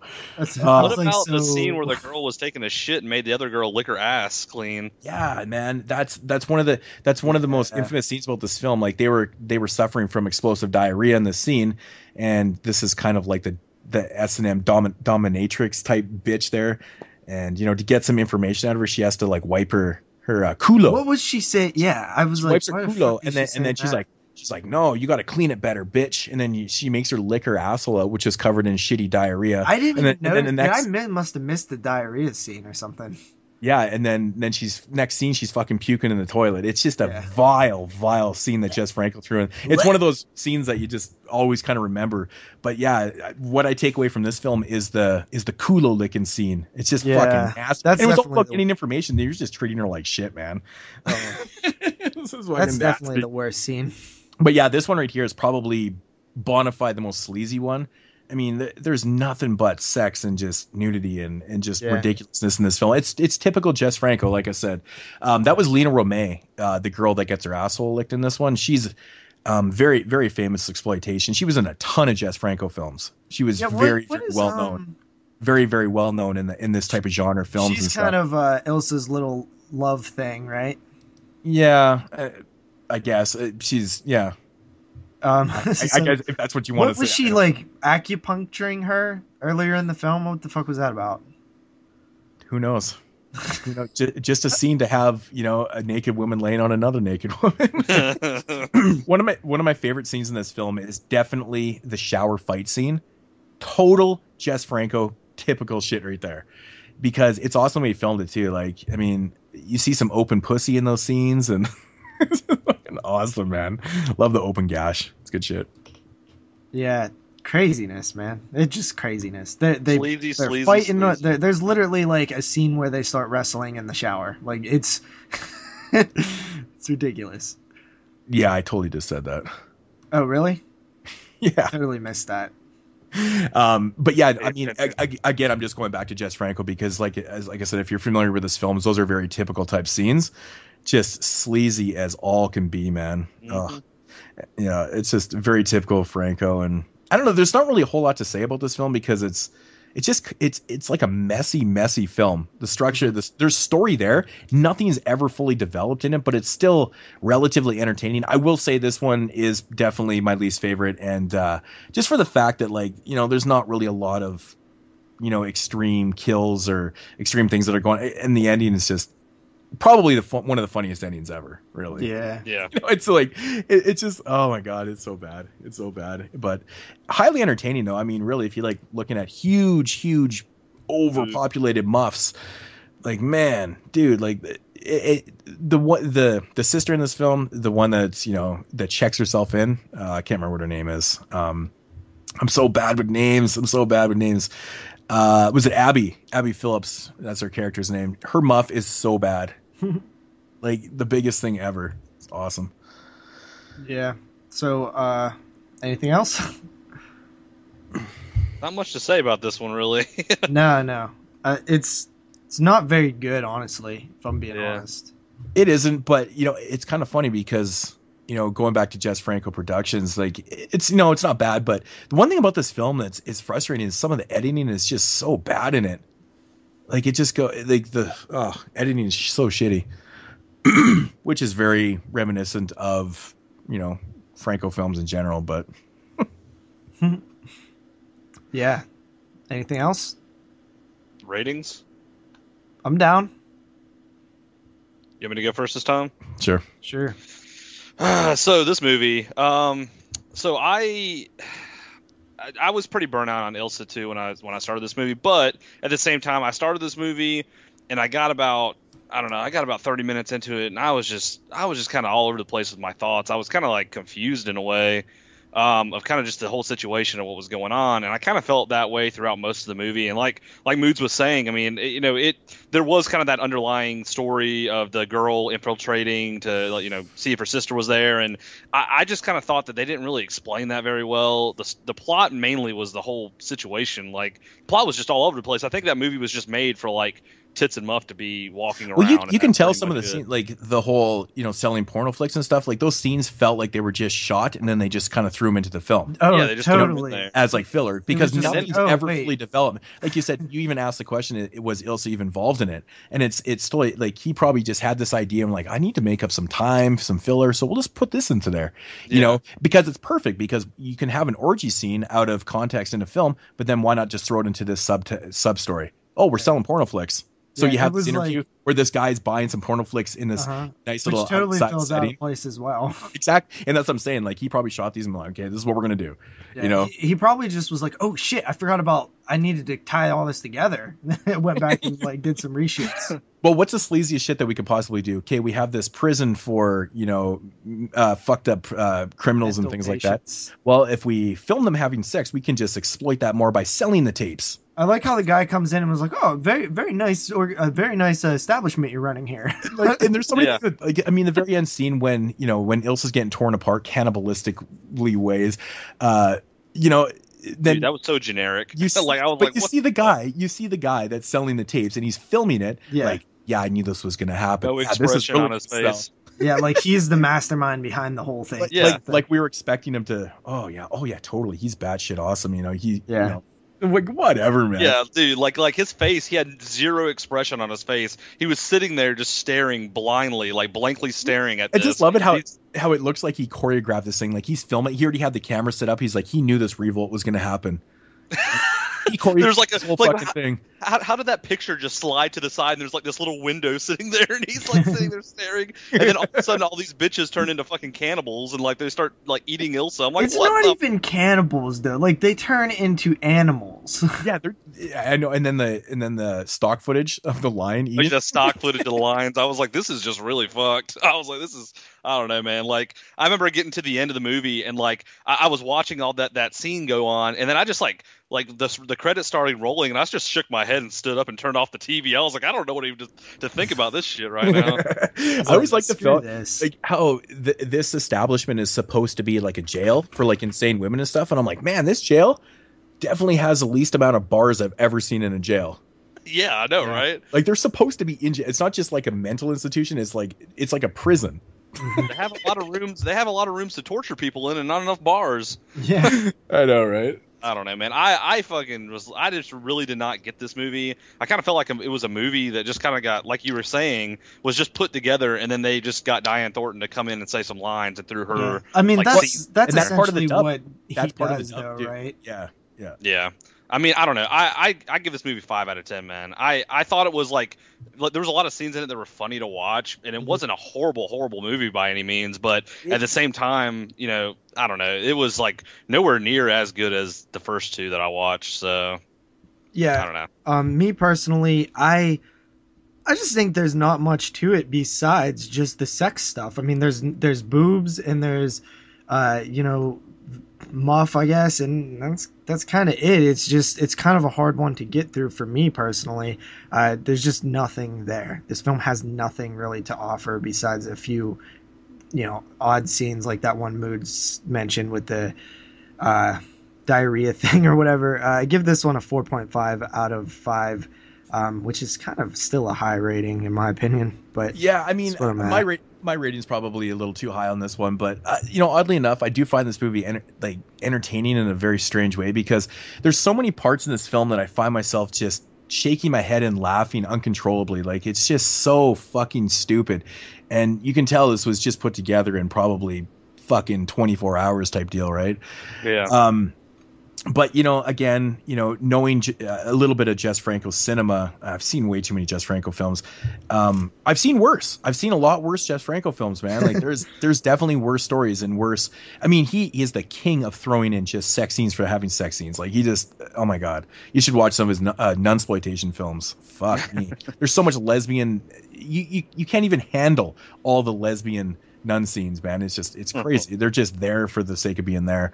Um, but yeah, this one right here, if I can take anything away from this one, it's a girl licking another girl's shitty asshole and then puking after. That's pretty remember- memorable. yeah, I know, I, right? I love it. But the, one of my favorite things about this movie is that Dyanne Thornton looks completely different in this movie. We never touched on it, but she's got this awesome red hair and she's fucking hot in this film, man. Like super, super hot. Um, I like it. Uh, you know, uh, the cheesy effects, really, really bad makeup effects in this one. Um, the, I like the smoking pussy scene where he injects the uh, Oh yeah. the acid into the pussy and just this puff of smoke kind of clouds up, but you can tell it was just like somebody blowing smoke from underneath. it's just like so fucking bad. But uh I just oh wipe my culo. Wipe my culo. I can love it, man. It's so bad. But yeah, this is a the structure is what kills this movie. Just nothing adds up. It doesn't make any sense. Followed by a ridiculous ending. But I can laugh at this one. Five and a half out of ten. Like I said, way too high, but it's enjoyable. It's enjoyable, but terrible. It's a terrible film. yeah. So- Uh, so that I guess wraps it up, right? That is going to conclude episode 68 and I owe you one. Now, episode 69, the Ilsa trilogy, which I like to call the Revolt trilogy, just because I think I'm funny, but I'm not really that funny. So, um, but yeah, I had fun, man. Thank you once again, Kyle, for uh, for joining us Hell on the yeah. show. Well, yeah. I How did- many I- I episodes is this now? Uh, I think this is the fourth episode I've been on. I want to say. I believe it's the third or fourth. I can't remember. I was on the Children of the Corn, Tales from Halloween, and wasn't I on? Oh Stung. yeah, the uh, Stung episodes. Oh yeah, Stung. I was like, what the hell's the Yeah. other one? Stung. Yeah. I totally forgot about Stung. Yep. Um, yeah, but always great to have you here, and yeah, hopefully you'll be back soon. Maybe with for the ma- um, Master of Puppets. What the hell am I talking about? Puppet Master. Fucking no, maybe the Howling. Want to do the Howling? Uh, we'll Yeah. see. It doesn't have to be. It doesn't have to be a franchise. yeah, we have plenty Something more else. episodes I want to do the. Uh, Stop well, I don't want to say like anything that's coming out that you guys are doing, but there's one coming up that I I would like to be on. So Okay. we'll You know see what? about. We'll talk behind the scenes. We'll let people know. Mhm. No, we won't. We don't let people know.